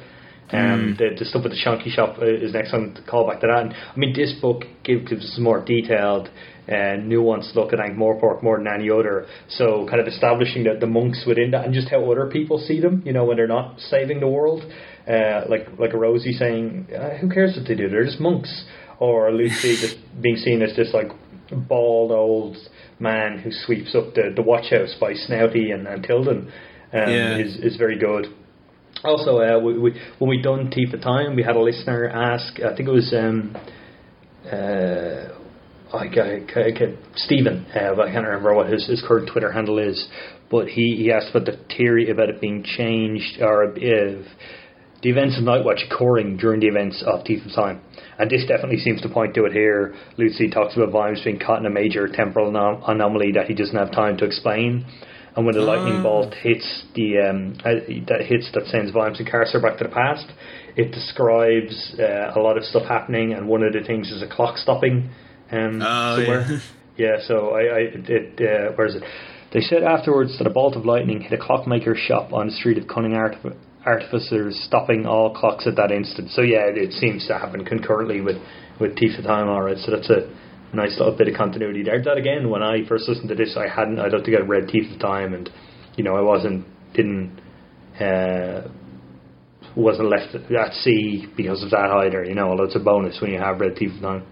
Yeah, it's a, it's a really nice idea to think that it is happening uh, concurrently with uh, Thief of Time. Um, it's yeah, it's I, I don't know. Like, I can't really get away from the fact that, like you said, that it that it does slow the pace down a bit when um, he does first take Vimes down, and I feel like yeah, it it is important to explain those stakes because. Uh, we, we need that in order to understand Vimes' state of mind while he's in the past because if we don't, like you said, it just feels like Vimes' holiday, like, you know, Ernest goes to the beach, that kind of thing. But I do feel like it could have been explained better.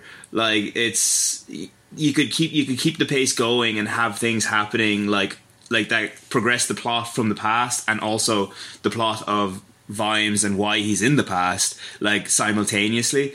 It's it's not a huge like it's it's one of the very very few low points of the book, but it's still like it's it, because there's so few low points, it does stick out. And for that reason, like it's now that you said it, it's it's irking me a little bit. But I'll tell you one of the bits that didn't irk me, and I want to hear your thoughts on is the bit where they storm the unmentionables interrogation rooms, because that is probably the darkest moment we have come across in the entire series, and I personally loved because it was so grim. Uh, what were your thoughts on it in general? Surprise, surprise, the, the fellow who started the Horror Society in IADT loves the, the darkest bit in, in It's so world. dark. It's so grim. Like everything about it just screams like yeah. It's got funny you should say the horror thing. Yeah, it's got like Hostel or Saw vibes or um, yeah. The the bit that I thought of uh, was do you know you saw Pan's Labyrinth didn't you? Yeah, yeah. Yeah, like just the the very there's like that one wonderful slash absolutely awful torture scene that you only catch a very small glimpse of at the very start, just when they're starting to torture one prisoner, and it's it's so dark, and it's actually it's it's one of those gr- the greatest moments of uh you know let, letting the reader's imagination do the work, like you said when. Vimes is walking around and like he steps on something and he sees it's a tooth and you're like your imagination just runs wild there It's yeah, just it's very, it's very deftly done. There's like just little pointers towards you know oh, what the darkest place here imaginings can go. Um, Hmm. Boards had been nailed over the tiny window at street level. This wasn't the place where light was welcomed. And all the walls and even the ceiling were padded heavily with sacks stuffed with straw. Sacks had even been nailed to the door. This was a very thorough cell. Not even sound was meant to escape. A couple of torches did nothing at all for the darkness except make it dirty. Behind him, Vimes heard Nancyball throw up. Um, yeah, and then moments later he, he sees the tooth. Um, yeah, and then young Sam, um, I, I like the, the, the bit uh, where they see like um, the, the clerk in there, and he's like, "I'm just a clerk. I just write things down." You know, he's like, uh, reminds you of the whole like um, was Adolf Eichmann banality of evil stuff, like the guy who came up with all the logistics of getting the people to the concentration camps. You know, obviously this isn't on quite quite that scale, but it's that same sort of uh, point of you know these places where the most brutal, violent, horrible things we can imagine are being carried out. They're facilitated by these people who are able to, in their minds, wash their hands of it because they're just you know writing things down and adding things up, and they you know they didn't hurt anybody. And this is the thing, like that's actually a theme that runs through this entire book as well, because almost everybody seems to be guilty of that in like this old version. Like even, um, like even the guards themselves, like the guys that uh, Vimes takes like control of as Sergeant Keel, like they're the ones driving the hurry up wagon to this place, and they're handing people over completely guilt free, not even thinking about what happens. And this Yeah, really, yeah. this comes to a head so much when like young Sam is like, but oh my god, we, we used to do this like every day, like, and we didn't even think about what happened in there. It's like, oh my god, it's so grim when you think of it that way. but even Yeah. the likes of um, like even like the patrician himself is like this really like uh, Winder is this like uber paranoid guy who's just trying to stay in power. And like he's enabling all this to happen. And like like you said like he's up having his party like trying to keep his city running. And you can't see that I'm doing the inverted uh, commas quotes thing doing here now. But uh you know all these and like um he's just trying to keep the place going. But you know it's it's it's just like signing a piece of paper to like allow the unmentionables to work and do do whatever it's just yeah it's it's it feels very divorced from reality so. Well, it, it, yeah, it, it again reminds me of the death of Stalin, where um, I think what that film does wonderfully is it just depicts the the massive amounts of paranoia and fear that drive these power circles and brutality. You know, there's a real sense in that film, in, in the wake of Stalin's death, when you have all of the other Soviet leaders sort of wrestling for power, that they're not really doing it because they have because they'll enjoy the power. Well, like maybe Beria um, is the exception there, but and, and they don't seem in, in the film at least, you know, whatever about the actual historical characters to express like, oh, you know, well, I should be the one to run the Soviet Union because I have this, you know, idea about how I want whatever communism to work, and this guy doesn't. Like they're just doing it because if they're not in power, they're afraid of what will happen to them if they are, you know, or or by, by the people who are, or it's like that bit at the end of 1984 when O'Brien spoilers. oh don't tell me don't tell me I haven't actually read the book Okay, well I've already spoiled something huge for you there. but but he, he is. Listen, I'm just going to go on. He, he No, says, go ahead, go um, ahead. well, yeah, but basically he says how like like this system, you know, they live in in the book. It doesn't really help anyone. Like even the, the top party members, like the the levels of um, comfort and lavishness they live in, are actually relatively sparse compared to say like you know uh, people high up in the aristocracy or like in you know kind of um, whatever system of power existed in, in the past. And we sort of have that here, but again, Winder's so paranoid. Yeah, he is throwing these lavish parties, and there's a sense of like the, the nobles are enjoying themselves to an extent. But even then, we don't, you know, it doesn't seem like he's really wielding the power for any other end than to keep himself in power. Like, it's not like he enjoys torturing people. You know, he's not a sadist. We never see that. He just he's so paranoid.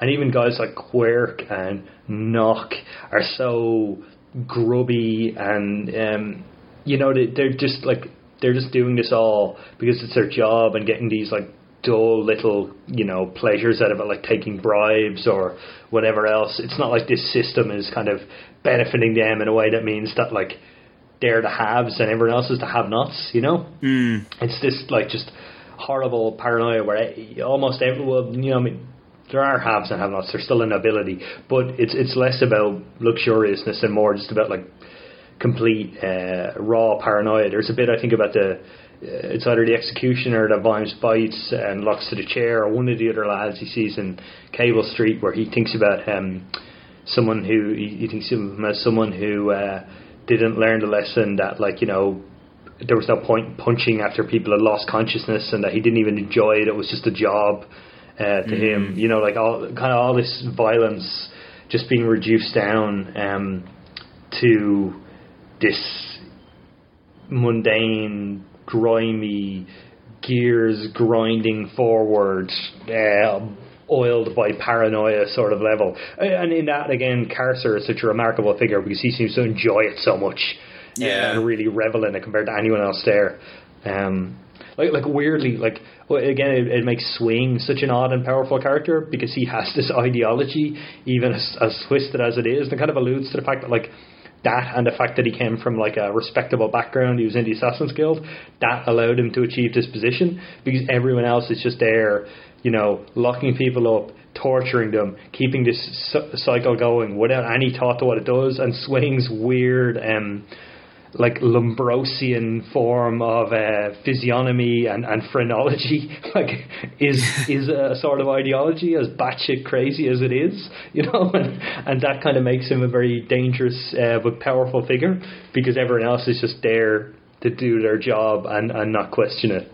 Yeah, it's actually there's also this interesting thread going through the book in just that the idea of people in power who like I mean yeah, paranoia is a huge part of it, particularly when it comes to like uh, uh, Lord Winder. But just the idea of like people in there's no such thing as a perfect leader. The people who are like trying to do their best like uh, there's always going to be flaws with that system.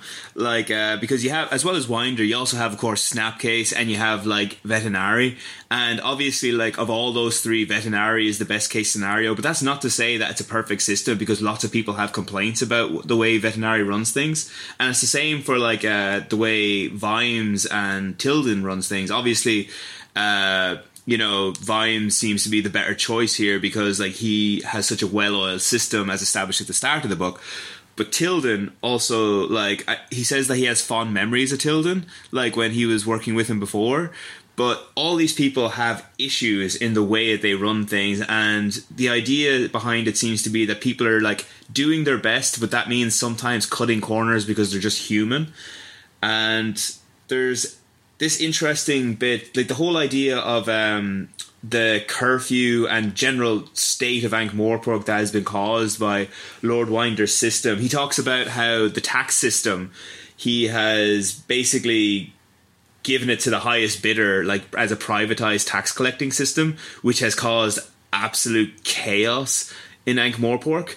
And I found myself thinking a lot of, um, you know, the like of like our own private like public systems that should be public that had been outsourced to private corporations mm-hmm. like you know like privatized housing and privatized healthcare systems and you know it's just given this sense that like the, the not necessarily the law but like the people in power just don't know what they're doing and you get this sense that the common man is just questioning everything is like if they don't know what they're doing what's the, what's to say i can't just do what i want because maybe i know better and that feeds into the chaos that gets into like vimes' psyche and like carcer's psyche as well that where he just thinks like you know everybody's incompetent, but I know what I'm doing, so like I'll just do what I want. And that definitely feeds into Carcer's character when he's dealing with like, you know, the uh, Snapcase's squad, where everybody seems a bit clueless, but he's just kind of like, "Listen, I know what I'm doing, so come on, let's go." So, you know, that's it, just I just thought that was an interesting thread that goes through it myself. Yeah, yeah, the, the privatized tax collection. I'd almost forgotten about that, but that kind of again that that little level of detail sort of set, it really creates a sense of the city and the, the context volumes has dropped in being much bigger than just what we see on the page. You know, you sort of know how Ankh Morpork works in as much as it does work under a Winder, mm. um, which is great.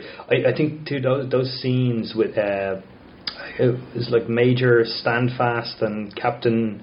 You know the two lads who were kind of given the job of yeah. Uh, crushing the resistance while their superiors are at a party. That is so wonderful for again getting that feeling of like the banality of evil across of you know these guys they seem like actually quite reasonable nice people but just because they have a job to do that they're not going to question they're going to be complicit in the deaths of a lot of innocent people yeah they could easily be in the night watch like so easily just the way they act so yeah, actually, that's a question for you. Do you know who's the guy? He's on horseback and he comes up to the barricade, and like basically, Vimes recognizes him as like a very smart person, and like uh, the guy on horseback, he turns to everybody else, says, "Nope, nothing to see here. Come on, let's go on." And he makes it seem like he's this really relevant character, but I remember when I was reading it, I was like, I don't think he's ever mentioned again. Do you have any idea who he is? Um, no, I don't think so. I remember when at that bit wondering, oh, is he the your man who's commanding the troops later? But I don't think he is. I think again it's just sort of pointing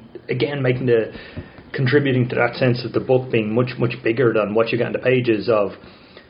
Like he's this other guy who, like Vimes, like Dickins, like you know all of the others behind the walls there, is, is in a position in the the watch or the army and doesn't agree what's going on.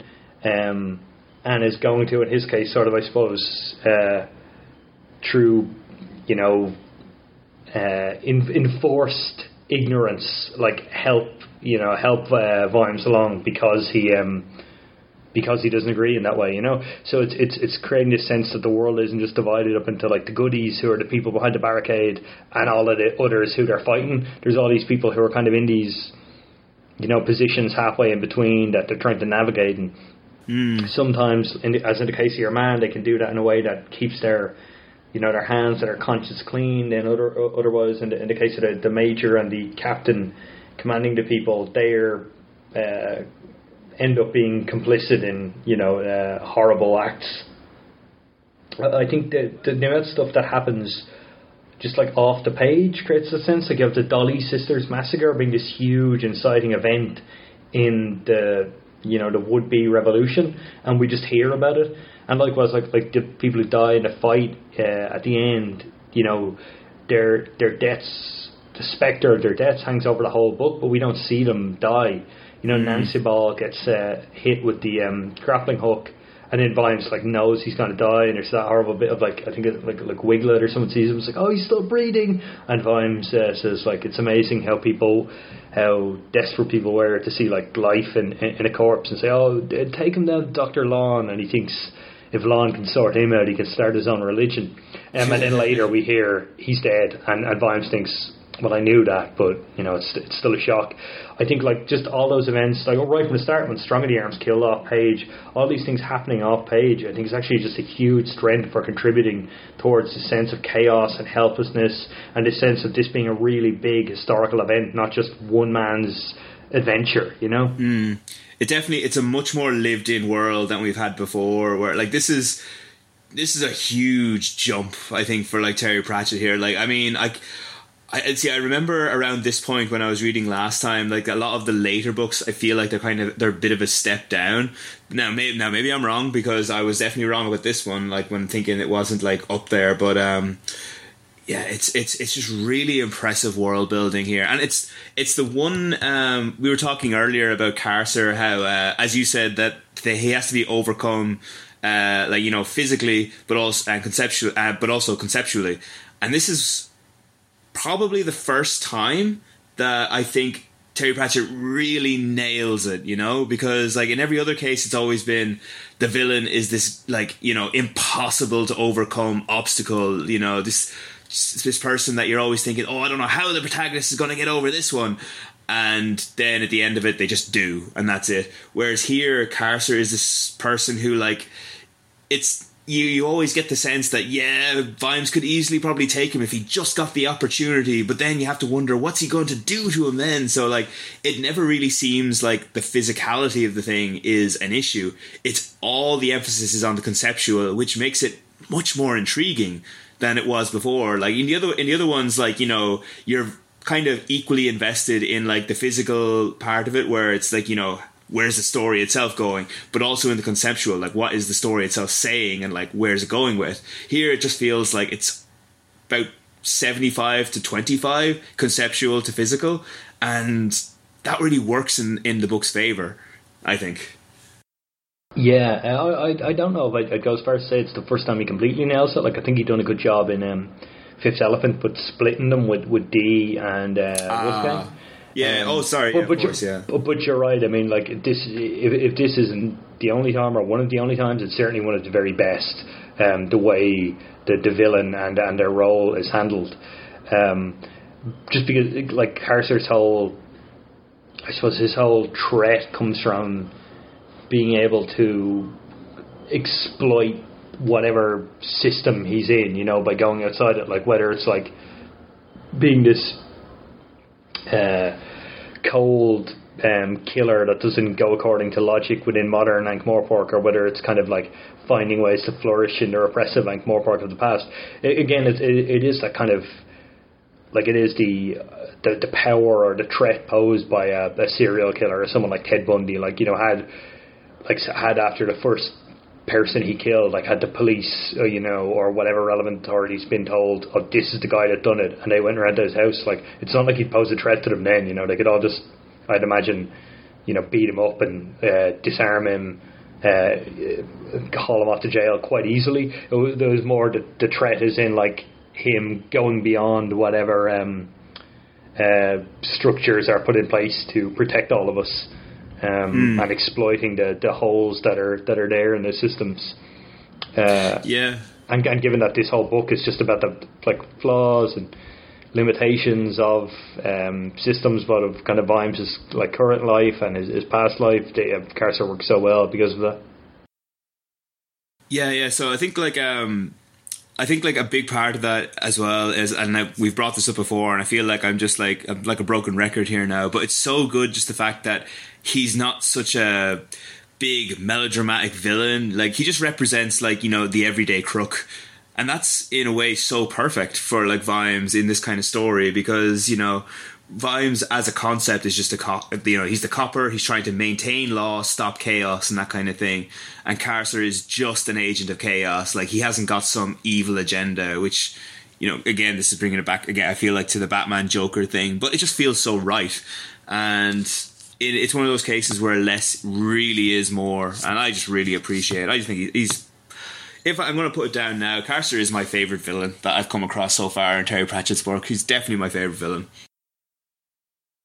Um, he's certainly up there for me. Uh, I don't know if I thought of putting together a, a hierarchy. I, I, think one of one of the things that makes this book work so well is that previous Discworld books were about like a threat coming to upset the status quo. You know, someone like uh, getting rid of Vetinari, or someone like threatening new technology or development. Uh, you know, like moving pictures, soul music, and so on. And uh, here the threat is the status quo. You know, it's like the way Ankh Morpork is, and Carcer kind of like like folding himself within that system is mm. a sign of that. Like, and it, again, it really uh, makes Vimes an underdog in a really engaging way when he's sort of going up against the system rather than being part of it and trying to maintain it or maybe reform it. Uh, um, a little like that's it's it's uh, very refreshing as you said, but uh, I don't know, it creates a sense of stakes and sense of vulnerability um, and chaos that just isn't always there in, or at least not always there to that degree in some of the other books. Hmm. Um, I think we should probably wrap this up soon, but there's one, uh, there's another thing that I want to talk to you about. So, um, what did you think of Death's cameo when they, you know, uh, invade the Unmentionables warehouse? Um, what is he just hanging around? I refresh my memory on that one. I, I remember. I love his interaction with Swing. It's so brief. Is you, your nose is yes? I'm a tricky one. it's so brief. So basically, while um, yeah, while Death is invading, like this is in the third person. So Vimes himself can't actually hear Death, but um, Death is talking to him, and halfway, like about two or three sentences in, Death is like, "Oh, You can't hear me. Huh, strange. And like that's kind of just it. So I was trying to figure. I mean, it's interesting that it's there, and I have two theories on why it is. Like, a first theory I think is that because there's so much death in that warehouse, I think that it makes sense for death just to show up there. Like, it would just be strange for him not to be there.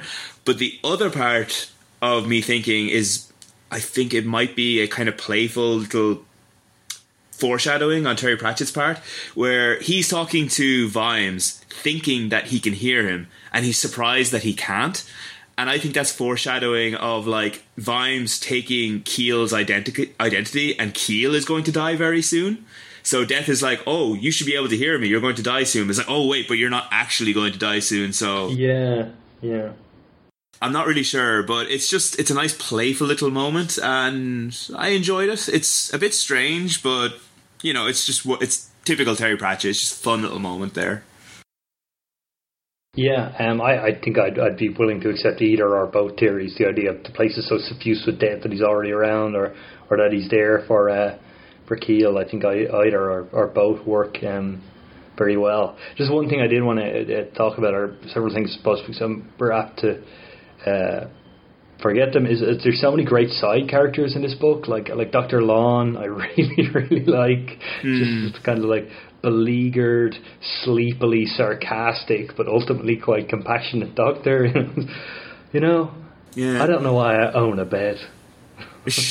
When I die I'm going to have a bell put on my tombstone so I can have the pleasure of not getting up when people ring it like that, he, he's so he's so good. Tilden is really good as um, you know, uh, like a very flawed but likable character. Like how over his in over his head he is, and that bit when he he you know he's relieved of his duty and. Uh, young Sam is like outraged, but old Sam thinks, well, look, he was in over his head and he's probably better off out of it. You know, it's kind of cruel but fair. And that really heartbreaking bit when um, when they they rob whatever it is we can't seem to remember, but whatever it is, the, the like the other watchmen rob off Tilden and plant in in Vimes' locker, and then he knows uh, like you're kind of set up to think that he's going to incriminate one of them by planting it in their locker, but he actually puts it back in Tilden's office and uh, so as not to get anyone in trouble and says to Tilden, "Oh, you know, maybe you just forgot," and he feels so horrible because he's essentially kind of like like almost gaslighting him and you know yeah. convincing this old doddery man that like yeah, maybe you're going a bit in the head, you know, and it's it's absolutely heartbreaking. Like Tilden's vulnerability, the bit where he talks about Dolly sisters, and he's trying to justify it to himself as he's talking to Vimes, but he just can't. He's so upset. He's like, you know, oh, yeah, in fairness, missiles were thrown, but you know, and he just trails off, and he can't even like, like he he's obviously so proud in his, his military heritage and history, and he's just becoming disgusted with like what that's led to, and like his, his I know his whole worldview is slipping apart. He's yeah, like he's uh, a really um, touching character. Uh, Reg Shoe here is used wonderfully, um, wonderfully well. Like uh, you know, I, I I can't remember. Like did did I ever wonder? Oh, like what is what was Reg Shoe like when he was alive? And and here we get it. And just of course, of course, this is what he was like. I will say one thing about so just say one thing about Reg Shoe that like I really I'm glad that he is introduced when he is. Like I'm glad that he wasn't there from the very beginning because he's his ca- his cameo towards the end is fantastic. It's really really good and yeah, like it fits his character so well that he's this like, you know, rebel character standing up to the uprising. But I think it was perfect. Like it's a perfect length of time to get to know Reg. Like we don't need him to be there for the entire book, and I'm I'm really happy that the way that was as short as it was. But it, that's all I was going to say there. Yeah, I, I obviously like he's kind of a ridiculous figure too, and he's used to mock some of the like uh, over idealisticness and um, uh, of you know uh, I suppose revolutionary or like um, left-leaning uh, political figures. But I think he, he's really touching too when, with like the, w- just how upset he is about how it's all gone wrong, and not even Vimes can kind of, you know, find the heart to sort of like Vimes who's early on when Reg is commenting about like you know uh, I regret that I have only one life to lay down for Whalebone Lane. And Vimes just kind of got this sarky commentary run through his head. And then at that point even he can't like he, he just feels so bad that Reg has has had his dreams crushed in such a way, you know. Um, like I did. I, it's just perfectly captured by the part when when he gets up and gives the Braveheart thing of like. Uh, you know, you can take our lives, but you can't take our freedom. And it undercuts it by saying that like Carcer's men just can't figure out what he means. It's such a stupid battle cry. And Carcer just shoots him. But then he keeps going up. He's like Boromir in uh, Fellowship of the Ring. And even when he's dead, all, like so uh, Carcer's men are just running from him in fear because of how determined he was. So you have this like uh, kind of juxtaposed with one another, the ridiculousness um, and sort of naivety of him with the uh, power of the force of his belief. Um, yeah, it's just wonderful. And, and Nobby here, we see Nobby when he's a kind of a artful oh, yeah. dodger, like street urchin, which is a wonderful role. I love his interactions with Vimes, but also you know we get some really chilling stuff about his upbringing and his dad being in oh, prison, God, breaking yeah. his arm. And again, it's something that makes so much sense when you think of the way he's kind of like jokingly depicted throughout the rest of it as this, like, you know, a fella who grew up completely on the wrong side of tracks and is this utterly, you know, um, repulsive uh, individual. Like, it makes a horrible sort of sense. Um, yeah. When, yeah. Uh, yeah, yeah. Uh, all the side characters here, Rosie, Madam, um, they're all excellent. Yeah, I I really like um yeah all the ones you've mentioned I, I am really fond of and uh, for all for the vast majority of them I think that like uh they've all they've all got just enough uh, time on the page for us to relate to them in just the right way. Yeah, you're definitely right about Nobby. He's got such a grim past, but it's not dwelt upon, which I appreciate because whereas obviously you know me, I like stuff to be properly grim, but that would have felt very odd. Like it, it wouldn't have been a good shade for Nobby to wear if he was like made this tragic character. Obviously he is, but he's also comic relief and like it's it's nice that it, this gives him a little bit of color, but it doesn't like completely uh, change him for like future watch books. That like we we can't look at Nobby again as this joke character. Um, Madam as well is one that I really like because it's so uh, there was a quote from um, the New York Times when they were reviewing this. Uh, they said that they really enjoyed the fact that so many of the characters reject their own stereotypes, um, which obviously is true for a lot of people, particularly Vimes. But with Madam, I think it stands out particularly well because she's like, um, oh, she, she's a character, an archetype that we've seen before in plenty of previous Discworld books. This like all-knowing figure who's like you know just above like you know everybody else. She's smarter than everybody else simple as.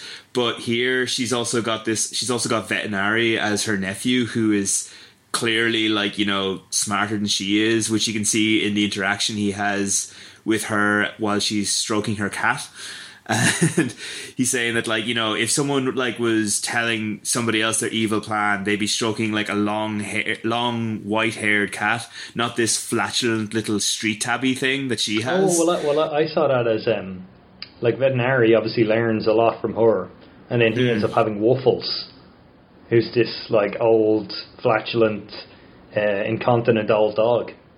Yeah so like I saw, I saw, well, like I saw that as kind of a bit of irony rather than a show that like he knows better because he's saying like, you know, I mean, it's it's the the old joke about us kind of becoming our parents or seeing things from a different perspective than we did when he's younger. He's there as a I don't know what, what age he's meant to be here, like in his early twenties, I presume.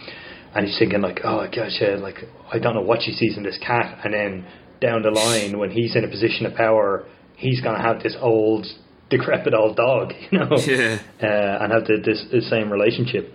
Um, but yeah, I, I like with her that um, she's this incredibly competent, calculating, quite like cold and rootless in a lot of ways, revolutionary plotter.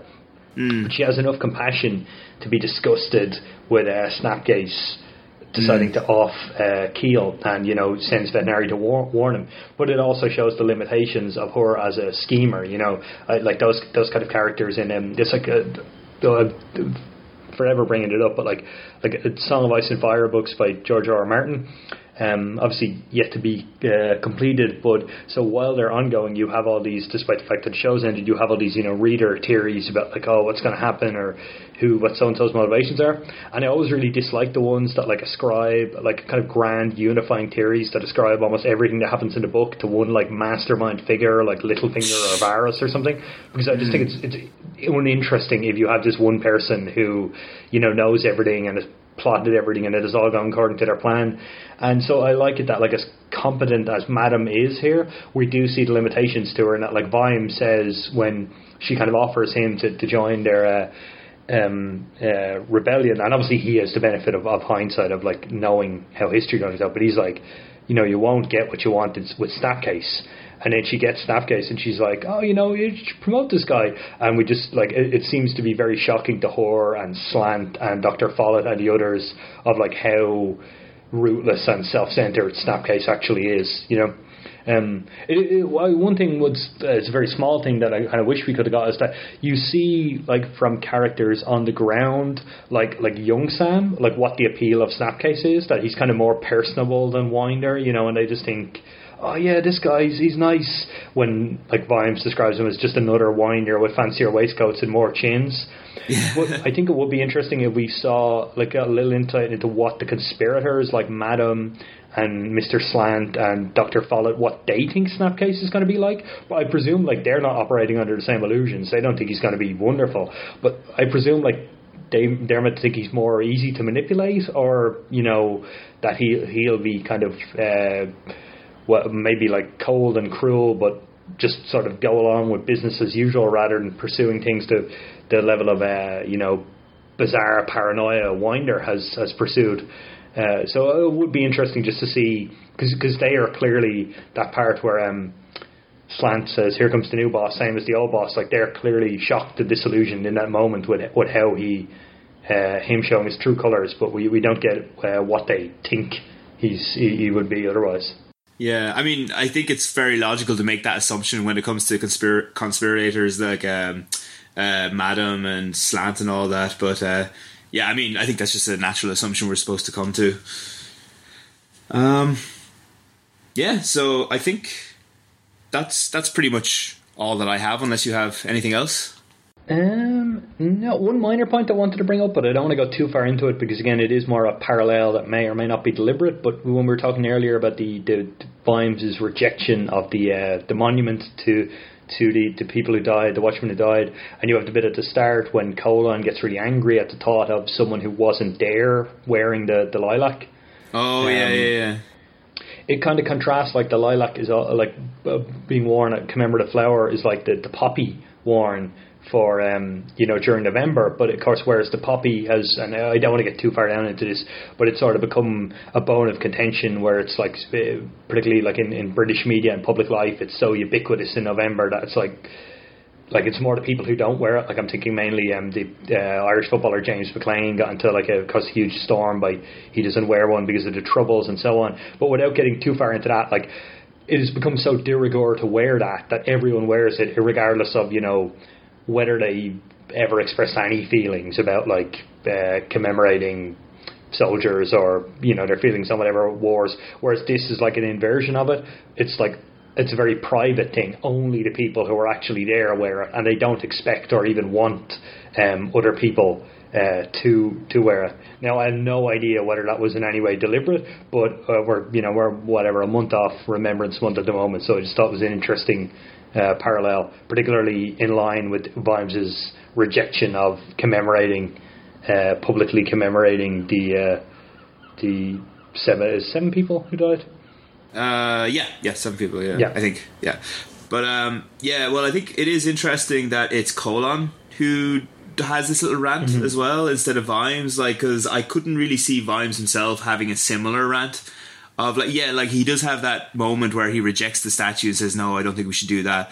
But uh colon is a very like emotional and simple-minded character. So if like if it is deliberate i think it's smart that uh terry pratchett utilized colon himself for this little like uh you know tirade in which like he doesn't want other people wearing it um because it shows like this is you know one train of thought, but not necessarily a uniform like train train of thought. Because it like if Vimes was the one who was thinking this, then it would seem like it was Terry Pratchett's voice and that he was making a point about it. Whereas if it's Colon, it's kind of like, okay, this is one opinion. Because as you said before, uh, Colon also has this, uh, you know, inherent speciesism, which like comes across like when he's uh, in the past. So we can afford to hear his opinion, but not necessarily take it as like law or like take it too seriously. Well, Vimes doesn't. Um, Vimes doesn't expressly have the, the argument that Colon does, but he would definitely seem to agree with him. I mean, based on the fact that he rejects a public monument and he says you had to have been there. He was glad to have been there twice, which is a lovely line. So he definitely yeah. seems to feel the same way uh, about um, you know the wearing of the lilac, with, with the slight exception that he's he Vetinari asks him, did he ever wonder why why he why he why Vetinari wore it? And he says no.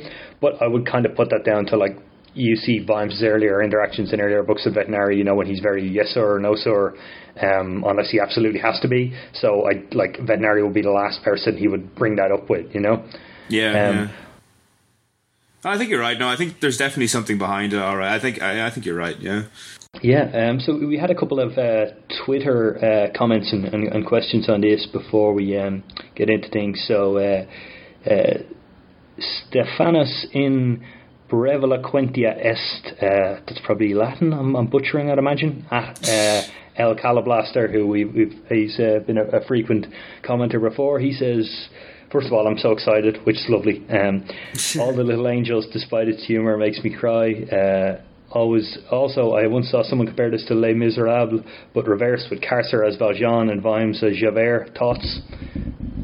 Um, yeah. First of all, I should say I, have heard that comparison made as well, although I will admit to my shame I've never seen or read Les Mis, so I'm probably not the best one to make this comment, but I have heard it uh, expressed. Yeah. I yeah, I feel like this is going to be very disappointing for for him now. But unfortunately, I have never watched or read it either. But I have seen the comparisons made plenty of times. It seems like it's there, but I can't. Yeah, I'm the same. I wouldn't be the best person to ask about that comparison. Sorry about that, uh, dear listener. Uh, we're very, very disappointing in that sense. But, I've, I've, uh, heard I've heard uh, Night Watch described as Les Mis meets A Tale of Two Cities, which I haven't read either. I don't Hard Hard Times and A Christmas Carol are the only two Dickens ones I've uh, I've read. But um, but uh, I I think it, what is it does seem deliberate. It, it's like the Pulp Fiction references in um, The Truth, like it's you know, Pratchett rarely kind of completely you know homages or bases books off things, but he often will have a sort of text that sort of runs under the surface that he's you know riffing off and paying tribute to, and and that seems yeah. to be here. Um, yeah, he it. also asked. Hang on, I, I put up two. Stop asking me about Twitter. Um, he said. I'm never any good at coming up with these questions, but here goes. What would you want left uh, on your grave as a memorial of you? And you can't say a hard boiled egg. That's that's particularly that's grim. Uh, like if we were fighting in that battle, or just in general. uh, just in general, I'd imagine. Uh, he gave it a good go. I don't know. Um, I think I think he means less your epitaph and more like the way the way Keel has the egg is always on his grave. Oh, like that kind of thing. Okay. Yeah, uh, yeah. Like like a, a, kind of memento. Oh, I may be wrong. He may mean the epitaph, but that was that was my interpretation of it. Um, God, I don't know. Uh, probably like a Nintendo 64 or something. I don't know. I'm very nerdy. I I don't think I really I don't think I'd be worth putting anything on my grave, to be honest with you. Jesus, Steve, that's, that's bleak. I don't agree with that. I mean, I, I plan for you to predecease me by quite some time, so I'll be sure to put something on your grave. You're too good. good. I appreciate that so much. I, I, I just be happy that like I don't even want an epitaph. I just want like lots and lots of people to come and take selfies and put it on Instagram like uh, beside my grave. Like that'd just be perfect for me. That'd be the highest honor that I could receive. um, well, I don't plan to have a grave because I'm oh. never going to die. Uh, I've been successful in this so far. Um, I'm beating out the majority of people who've ever lived. No, well, uh, mainly because I, I would uh, I'd, uh, plan to be cremated. Um, but uh, I don't know if, if, there had to be something. Um, hmm.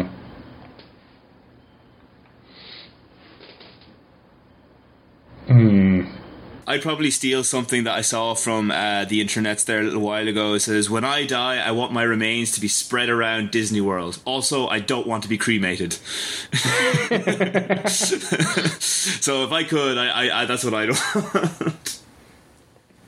yeah, um, I don't know. Uh, probably it's like, a hard it's a hard one yeah. to you know once you're faced with your own mortality it's kind of hard to think about what physical items you would want you know to commemorate yourself well, I'm thinking too. I mean, it's not like you know when you you. Uh, I've had the conversation more about like what song would play at your funeral, but if you're leaving something on like a hypothetical gravestone or even you know by a, a plaque or something, uh, you'd want it to be something not very valuable, like the hard-boiled egg. Like you wouldn't put down you know your favorite book because you wouldn't just like leave it there by the grave. Well, someone could take it, but also like it would sort of be a waste. You know, you kind of want something that's like evocative, but also throwaway to a degree. Uh, a spray bottle of Lynx Africa. I, mean, I can't beat that. no, I, uh, I'm, I'm stumped. yeah. Uh, that's that's as good as you're going to get from us, Stephen. He, he, just also said, I don't know what else to say about this book other than it rules, and I need to read it again soon. Sentiments which I wholeheartedly agree with. Yeah, um, I really, I really, really do. I mean, there, it, it is kind of one of those books that you kind of find yourself at a bit of a loss of what to say about it because it's just a really well put together book, you know. So there's not much more to say about it than that. uh, Atalanta um, Pendragon said it continues to be a damn good time for this book, and I'm just seeing where they're based at. I don't know, but uh, I don't know if it was um, if that's a commentary on like uh, comparing Winder to like Boris Johnson and or Donald Trump. But um, I think it's always a good time for Night Watch, and in times of political strife and unrest, even more so. Yeah, obviously, yeah. So I suppose uh, in our current climate, it's probably at its best point to read this book because you can relate so strongly to the events that are taking place in it. Sir Sarah Dudley at Sarah Dudley forty one asked, "Is Carcer the most despicable villain imaginable? Any other contenders from Discworld or elsewhere?" Uh, say that again. Is Carcer the most despicable villain imaginable? Any other contenders from Discworld or elsewhere? Despicable? I'm not sure if I would say despicable per se. I mean, like he's he's a really really fascinating character. He's very realistic, but despicable, I'm not certain if I'd say it's. You might consider him despicable because because he is so realistic, but um, I feel like there's other characters who have done worse things than he has. I don't know. What do you think? Yeah, um, like he's definitely. I mean, that again, that relatability perhaps makes him come across as more despicable. Like you can compare him to say like serial killers or you know mass shooters or something in real life. Like you, um, uh, and maybe that makes him like his his villainy more visceral and more raw. Um, for me, for me, it's less that done. Well, like while those people do arouse my disgust and you know contempt and like desire to see them justice done, uh, like the, the, people who tend to like, uh, I suppose get like I would uh, stoke more of my like ire and um, venomous feelings against them would be more people who are like facilitating injustice, but like keeping their hands clean. Like someone like I don't know, like like like your man, like like well, he's not hands clean anymore. He's in jail now. But someone like your man Martin Shkreli, who like you know the price of these uh, was it like medication by a huge amount to make money, or like you know people who are running companies where they're uh, they have like all those people who run Apple, like where in China, you know, you have they have factory workers where they have to put nets outside to prevent them from killing themselves because their working conditions are just that bad. But you know they're carrying on, uh, making huge amounts of money for it. I think I see people like Carcer as slightly less despicable because probably probably because they gain less. You know, even though Carcer mm. does do very well in the past.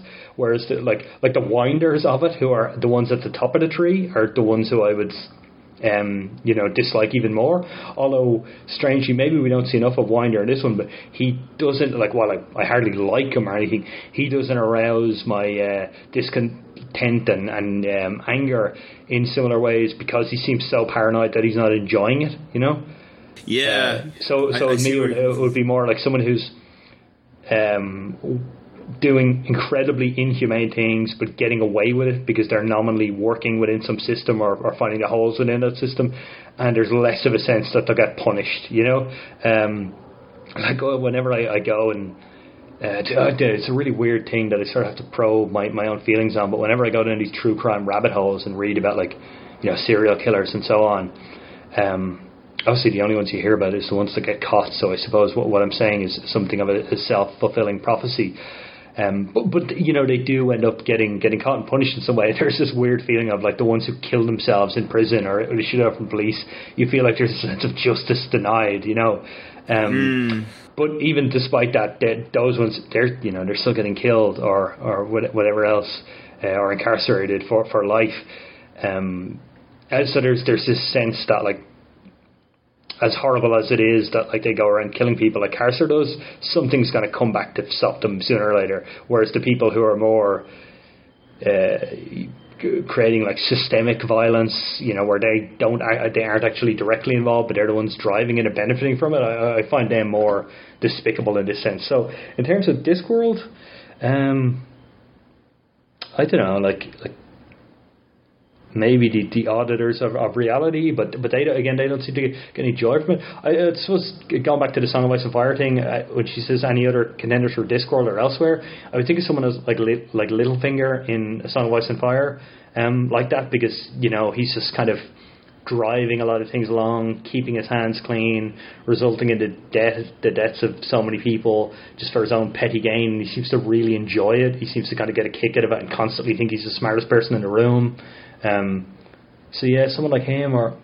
I guess the reason I don't think that Carcer is like, I mean, like obviously he is, you know, fairly vicious and conniving, but like I think the reason that I don't feel like he's one of the worst villains, like in terms of like his maliciousness, is that while there's plenty of moments where you can see that he enjoys like his cruelty, there's never a moment I think where you really see the full extent of his cruelty where he's like really really enjoying like being a horrible horrible horrible bastard like torturing somebody like psychologically or anything.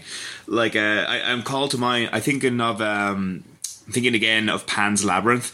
Uh that wonderful moment where uh the main antagonist of that film, he tells his victim just before he starts torturing him, me, like he notices, oh, you have a bit of a stammer there. I'll tell you what, if you can count to three without stammering, I'll let you go free. And the guy agonizes over it. He gets to two, but when he starts saying three, he starts stammering, and you can see his yeah, like the smile just light up your man's face, and he's just like, well tired look, and then he just hits him with a hammer, and you're like, oh my god, this is like the most vicious, cruel thing you could do. And like Carcer doesn't really have that moment, you know, like he's he's a bastard, sure enough, like he is like. You know, he does he does what he's like, but he doesn't have that moment that really examines the full extent of how cruel he could be. And that's why I don't think that he is the worst that you'll ever come across. Yeah, um, um, I have two examples here, just for anyone looking elsewhere for really, really horrible villains. I recently listened to um, Unabridged, uh, Stephen King's Different Seasons, his collection of, of four novellas. Um, so both of Kurt Dussander and uh, what's his name, Todd Bowden in Apt Pupil. Have, have you read that one?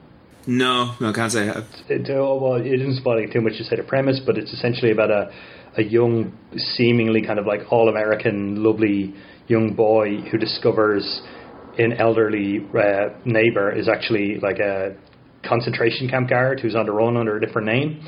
And he's fascinated by the Holocaust, and he just keeps getting your man to relive um, and re- share all of his memories of the things he'd done during the Holocaust.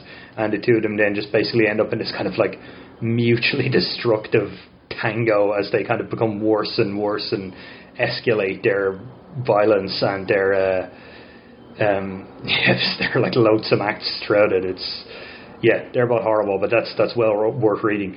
And the other one is uh, I've been reading a collection of short stories by um, James Tiptree Jr., alias Alice Sheldon, that I got at uh, Worldcon. Um, hi, belated hi to anyone who's at Worldcon 2019. It's a great time. Uh, but I wa- uh, don't want to spoil too much at all. But um, the Screwfly Solution by James Tiptree is one of the most blood-curdlingly chilling stories I have ever read. Uh, the ultimate villains in that, and indeed any of the people who have been construed as villainous throughout, are like Um, yeah, utterly, utterly horrifying. Um, in to yeah to a, a bone chilling degree. So without spoiling too much here, read the Screwfly Solution and uh, have a warm drink and a good friend nearby afterwards. okay, fair enough. That sounds sounds like a horrible time. So I'd probably enjoy Yeah. it. The best kind of Uh, horrible time. yeah. So lastly, in, in the Twitter comments, we have a Wizard of the White Tulip had a, a bit of a thread here. He said, "There's a lot going on in the book. I could go on for a very long time. However, I'll save some of my thoughts until the podcast, as I'm sure you'll shed new, uh, some new light in it, as you always do, and give me even more to think on. Thanks." Uh, so he said, stories of revolution usually focus on leaders and the like. Maybe they're normal people when they start, but they're full revolutionaries by the end. Here, they're all just regular folks, mostly trying to stay out of trouble and keep their neighbourhood safe. Um, and I mean, he's so right about that. I think a great strength of this is how we only get little bits of the people at the top of the revolution, but there's still a sense of consequence to the book. You know, you would think if you like if you tried to write a story like this where you're depicting a big historical event like a revolution, but not focusing on the people who are driving that event, uh, the, the, the characters will lack agency and it will be dull. But the Pratchett manages to pull it off so well. Um, he says the whole story is terribly bittersweet, tragic feel to it. Even more so reading it the second time, as I recently did. Like Vimes, you remember how everything happened, and you desperately want it to happen differently, even as you see it happening again in front of you. Absolutely. Uh, try as he might, Vimes wasn't able to save even one of those poor men. And in the bigger picture, I get a chill every time I read Mad Lord Snapcase after reading about Mad Lord Winder of the book. My heart broke a little more when there were still seven graves. Yet also, he did manage to serve as a good example to himself. I have seen firsthand how new people in any group take their cues from leadership, so I understand how important it was for Sam to see at least one good leader in the watch, even if only for a short time.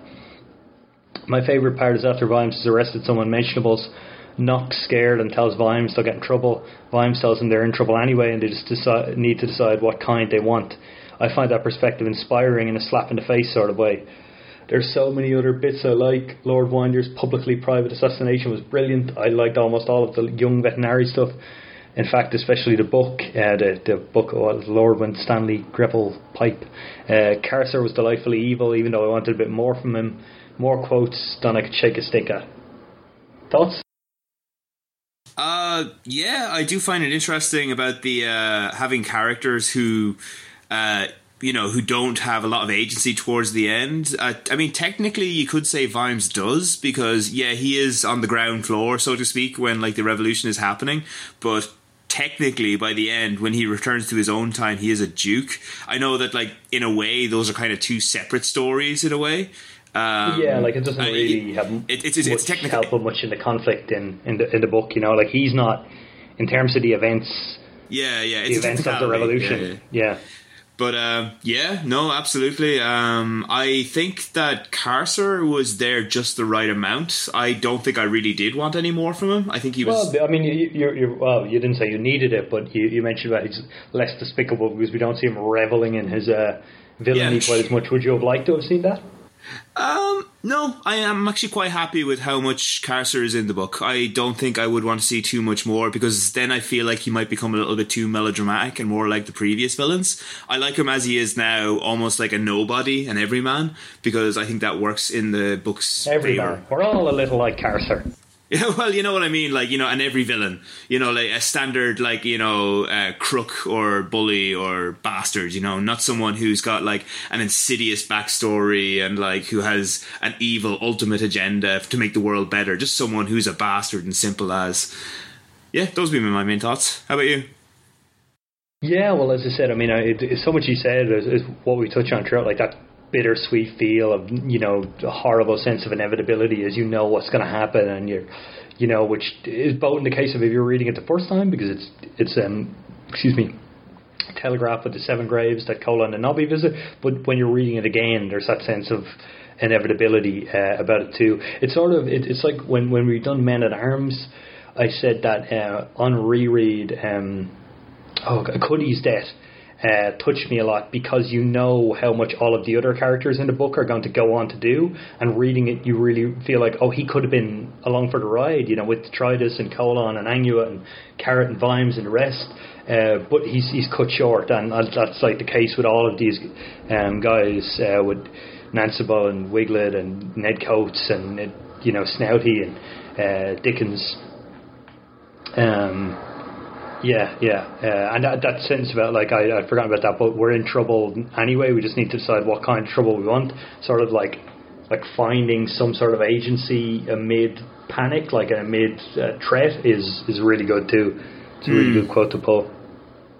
Yeah, so very very to be in like this state of chaos um, but like to also have your own you know your moral standpoint like you know you could be in trouble but you could also be morally like you know happy with yourself. You're ethically happy with yourself like and you're going to be in trouble either way but you might as well be happy with how you've acted as opposed to be in trouble and acting in a way that you don't find eth- ethically ethically correct.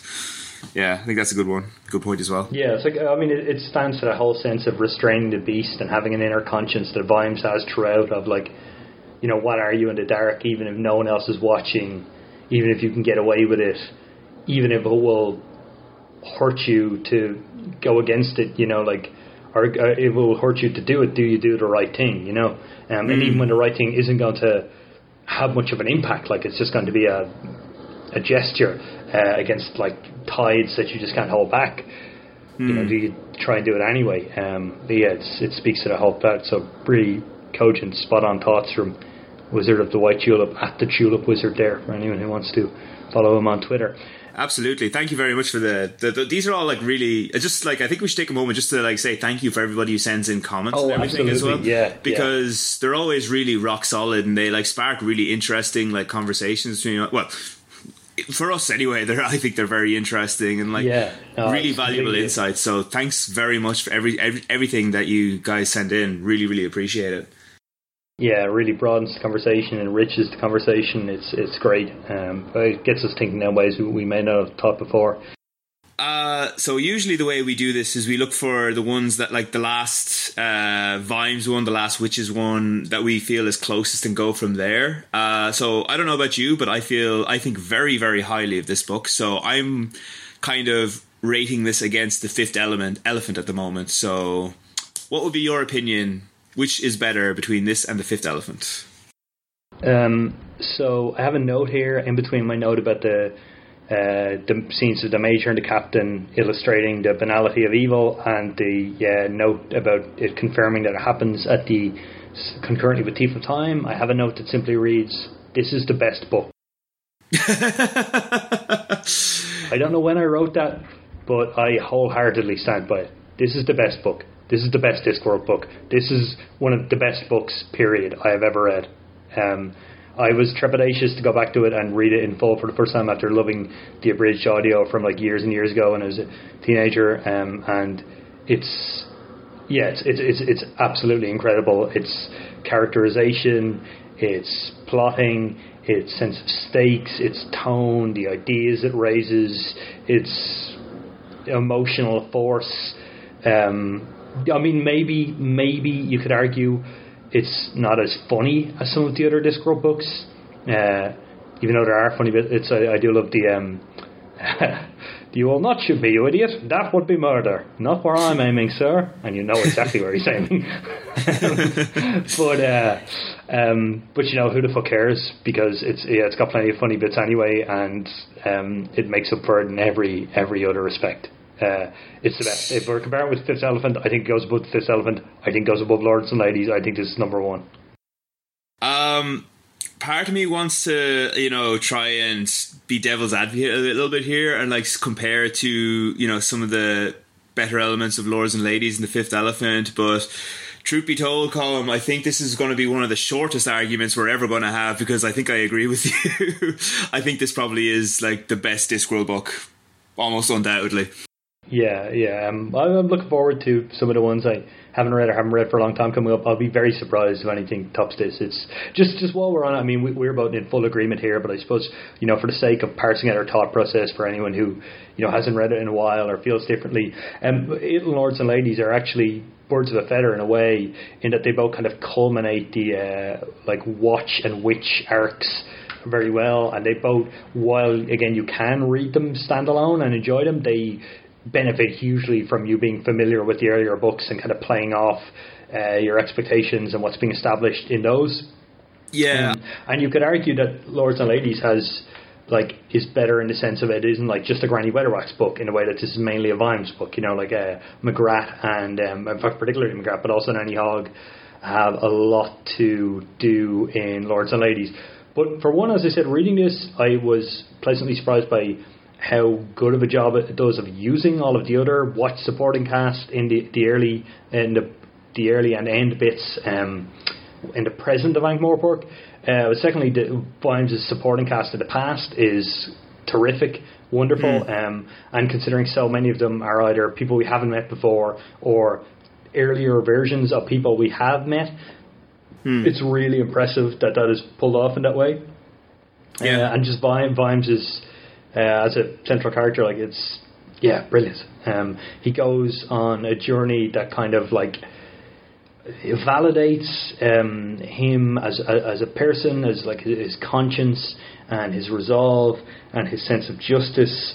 Um, but also causes him to question uh, a lot of his feelings, his feelings of himself as, a, as an underdog and an outsider when he's in the aristocracy, his feelings of nostalgia for old um, Ankh Morpork, kind of his feelings of like what the law is about. You know, he's defined himself more than anything else as a copper. We have that bit in Men at Arms when Vetinari uh, sort of uh, hopes to goad him into action by sacking him, but actually just goads him into you know going off the falling off the wagon and drinking again because he can't cope with the idea of, of life when he's not uh, a copper. And here we have him questioning what that means when you're not in uh, an like well not an ideal Ankh-Morpork, but like the relatively benevolent ty- tyranny of of Vetinari in the, the present day of the series.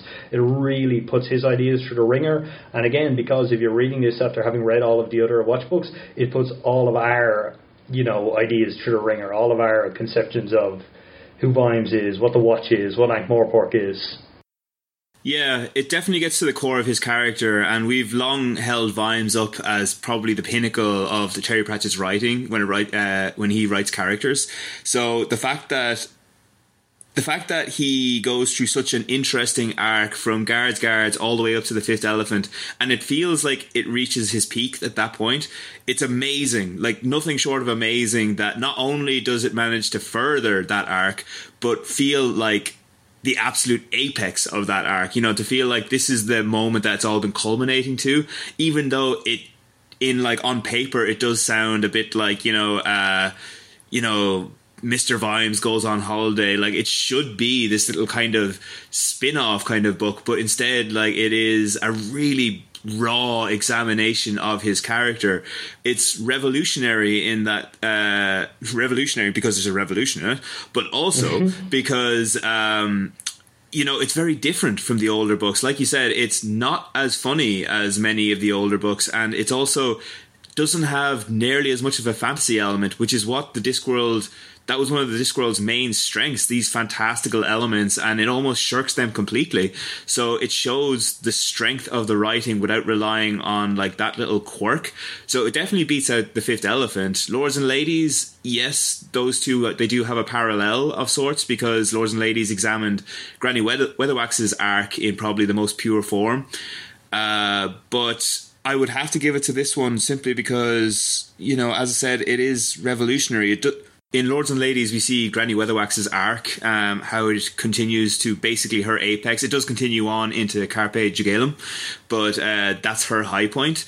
Uh, but I'd give it to Nightwatch simply because uh, it's it shows you know how adept uh, or how adaptable Terry Pratchett is that he can change his style of writing uh, to something more interesting. He's flexible and quite frankly, as you said already, the themes here are richer. You know, whereas Lords and Ladies, there's an there's kind of an underlying subtext about like you know image and like how people view you and that's interesting enough in itself even if it is kind of a hypothetical thing but nightwatch it's political and it goes into ethics and morality and the nature of reality. There's a huge amount going on here and there have been other books that have dealt with this sort of thing before but none of them have been enjoyable as this. And also it has Carcer who is my favorite villain so I think I think you're right, Colin. I think that this is going to be an easy one. I think that Nightwatch is Terry Pratchett's best book.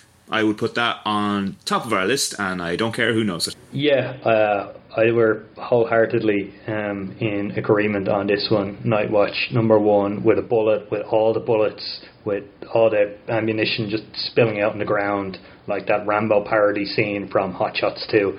Um, Night Watch is the toppermost of the poppermost.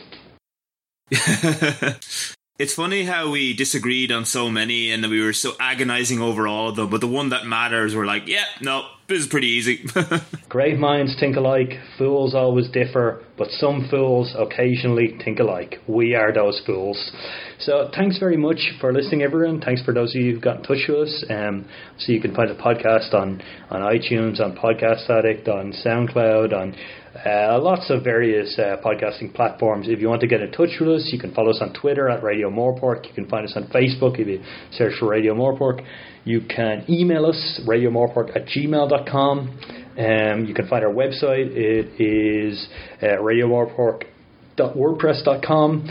Um, or yeah, that's about it. Or I mean, if you, if you want, obviously we always welcome people getting in touch on uh, Twitter, on, on Facebook to enrich the conversation. If you would like to give us a review on whatever podcast uh, service you use, that'd be that'd be lovely. We've had some lovely ones in the past. Um, it was a great way to spread the word. So yeah, that that that about takes care of that. Shin and we will close this out and see you next time for the Wee Free Men. the new number one. okay, goodbye everyone, and thank you very much for listening.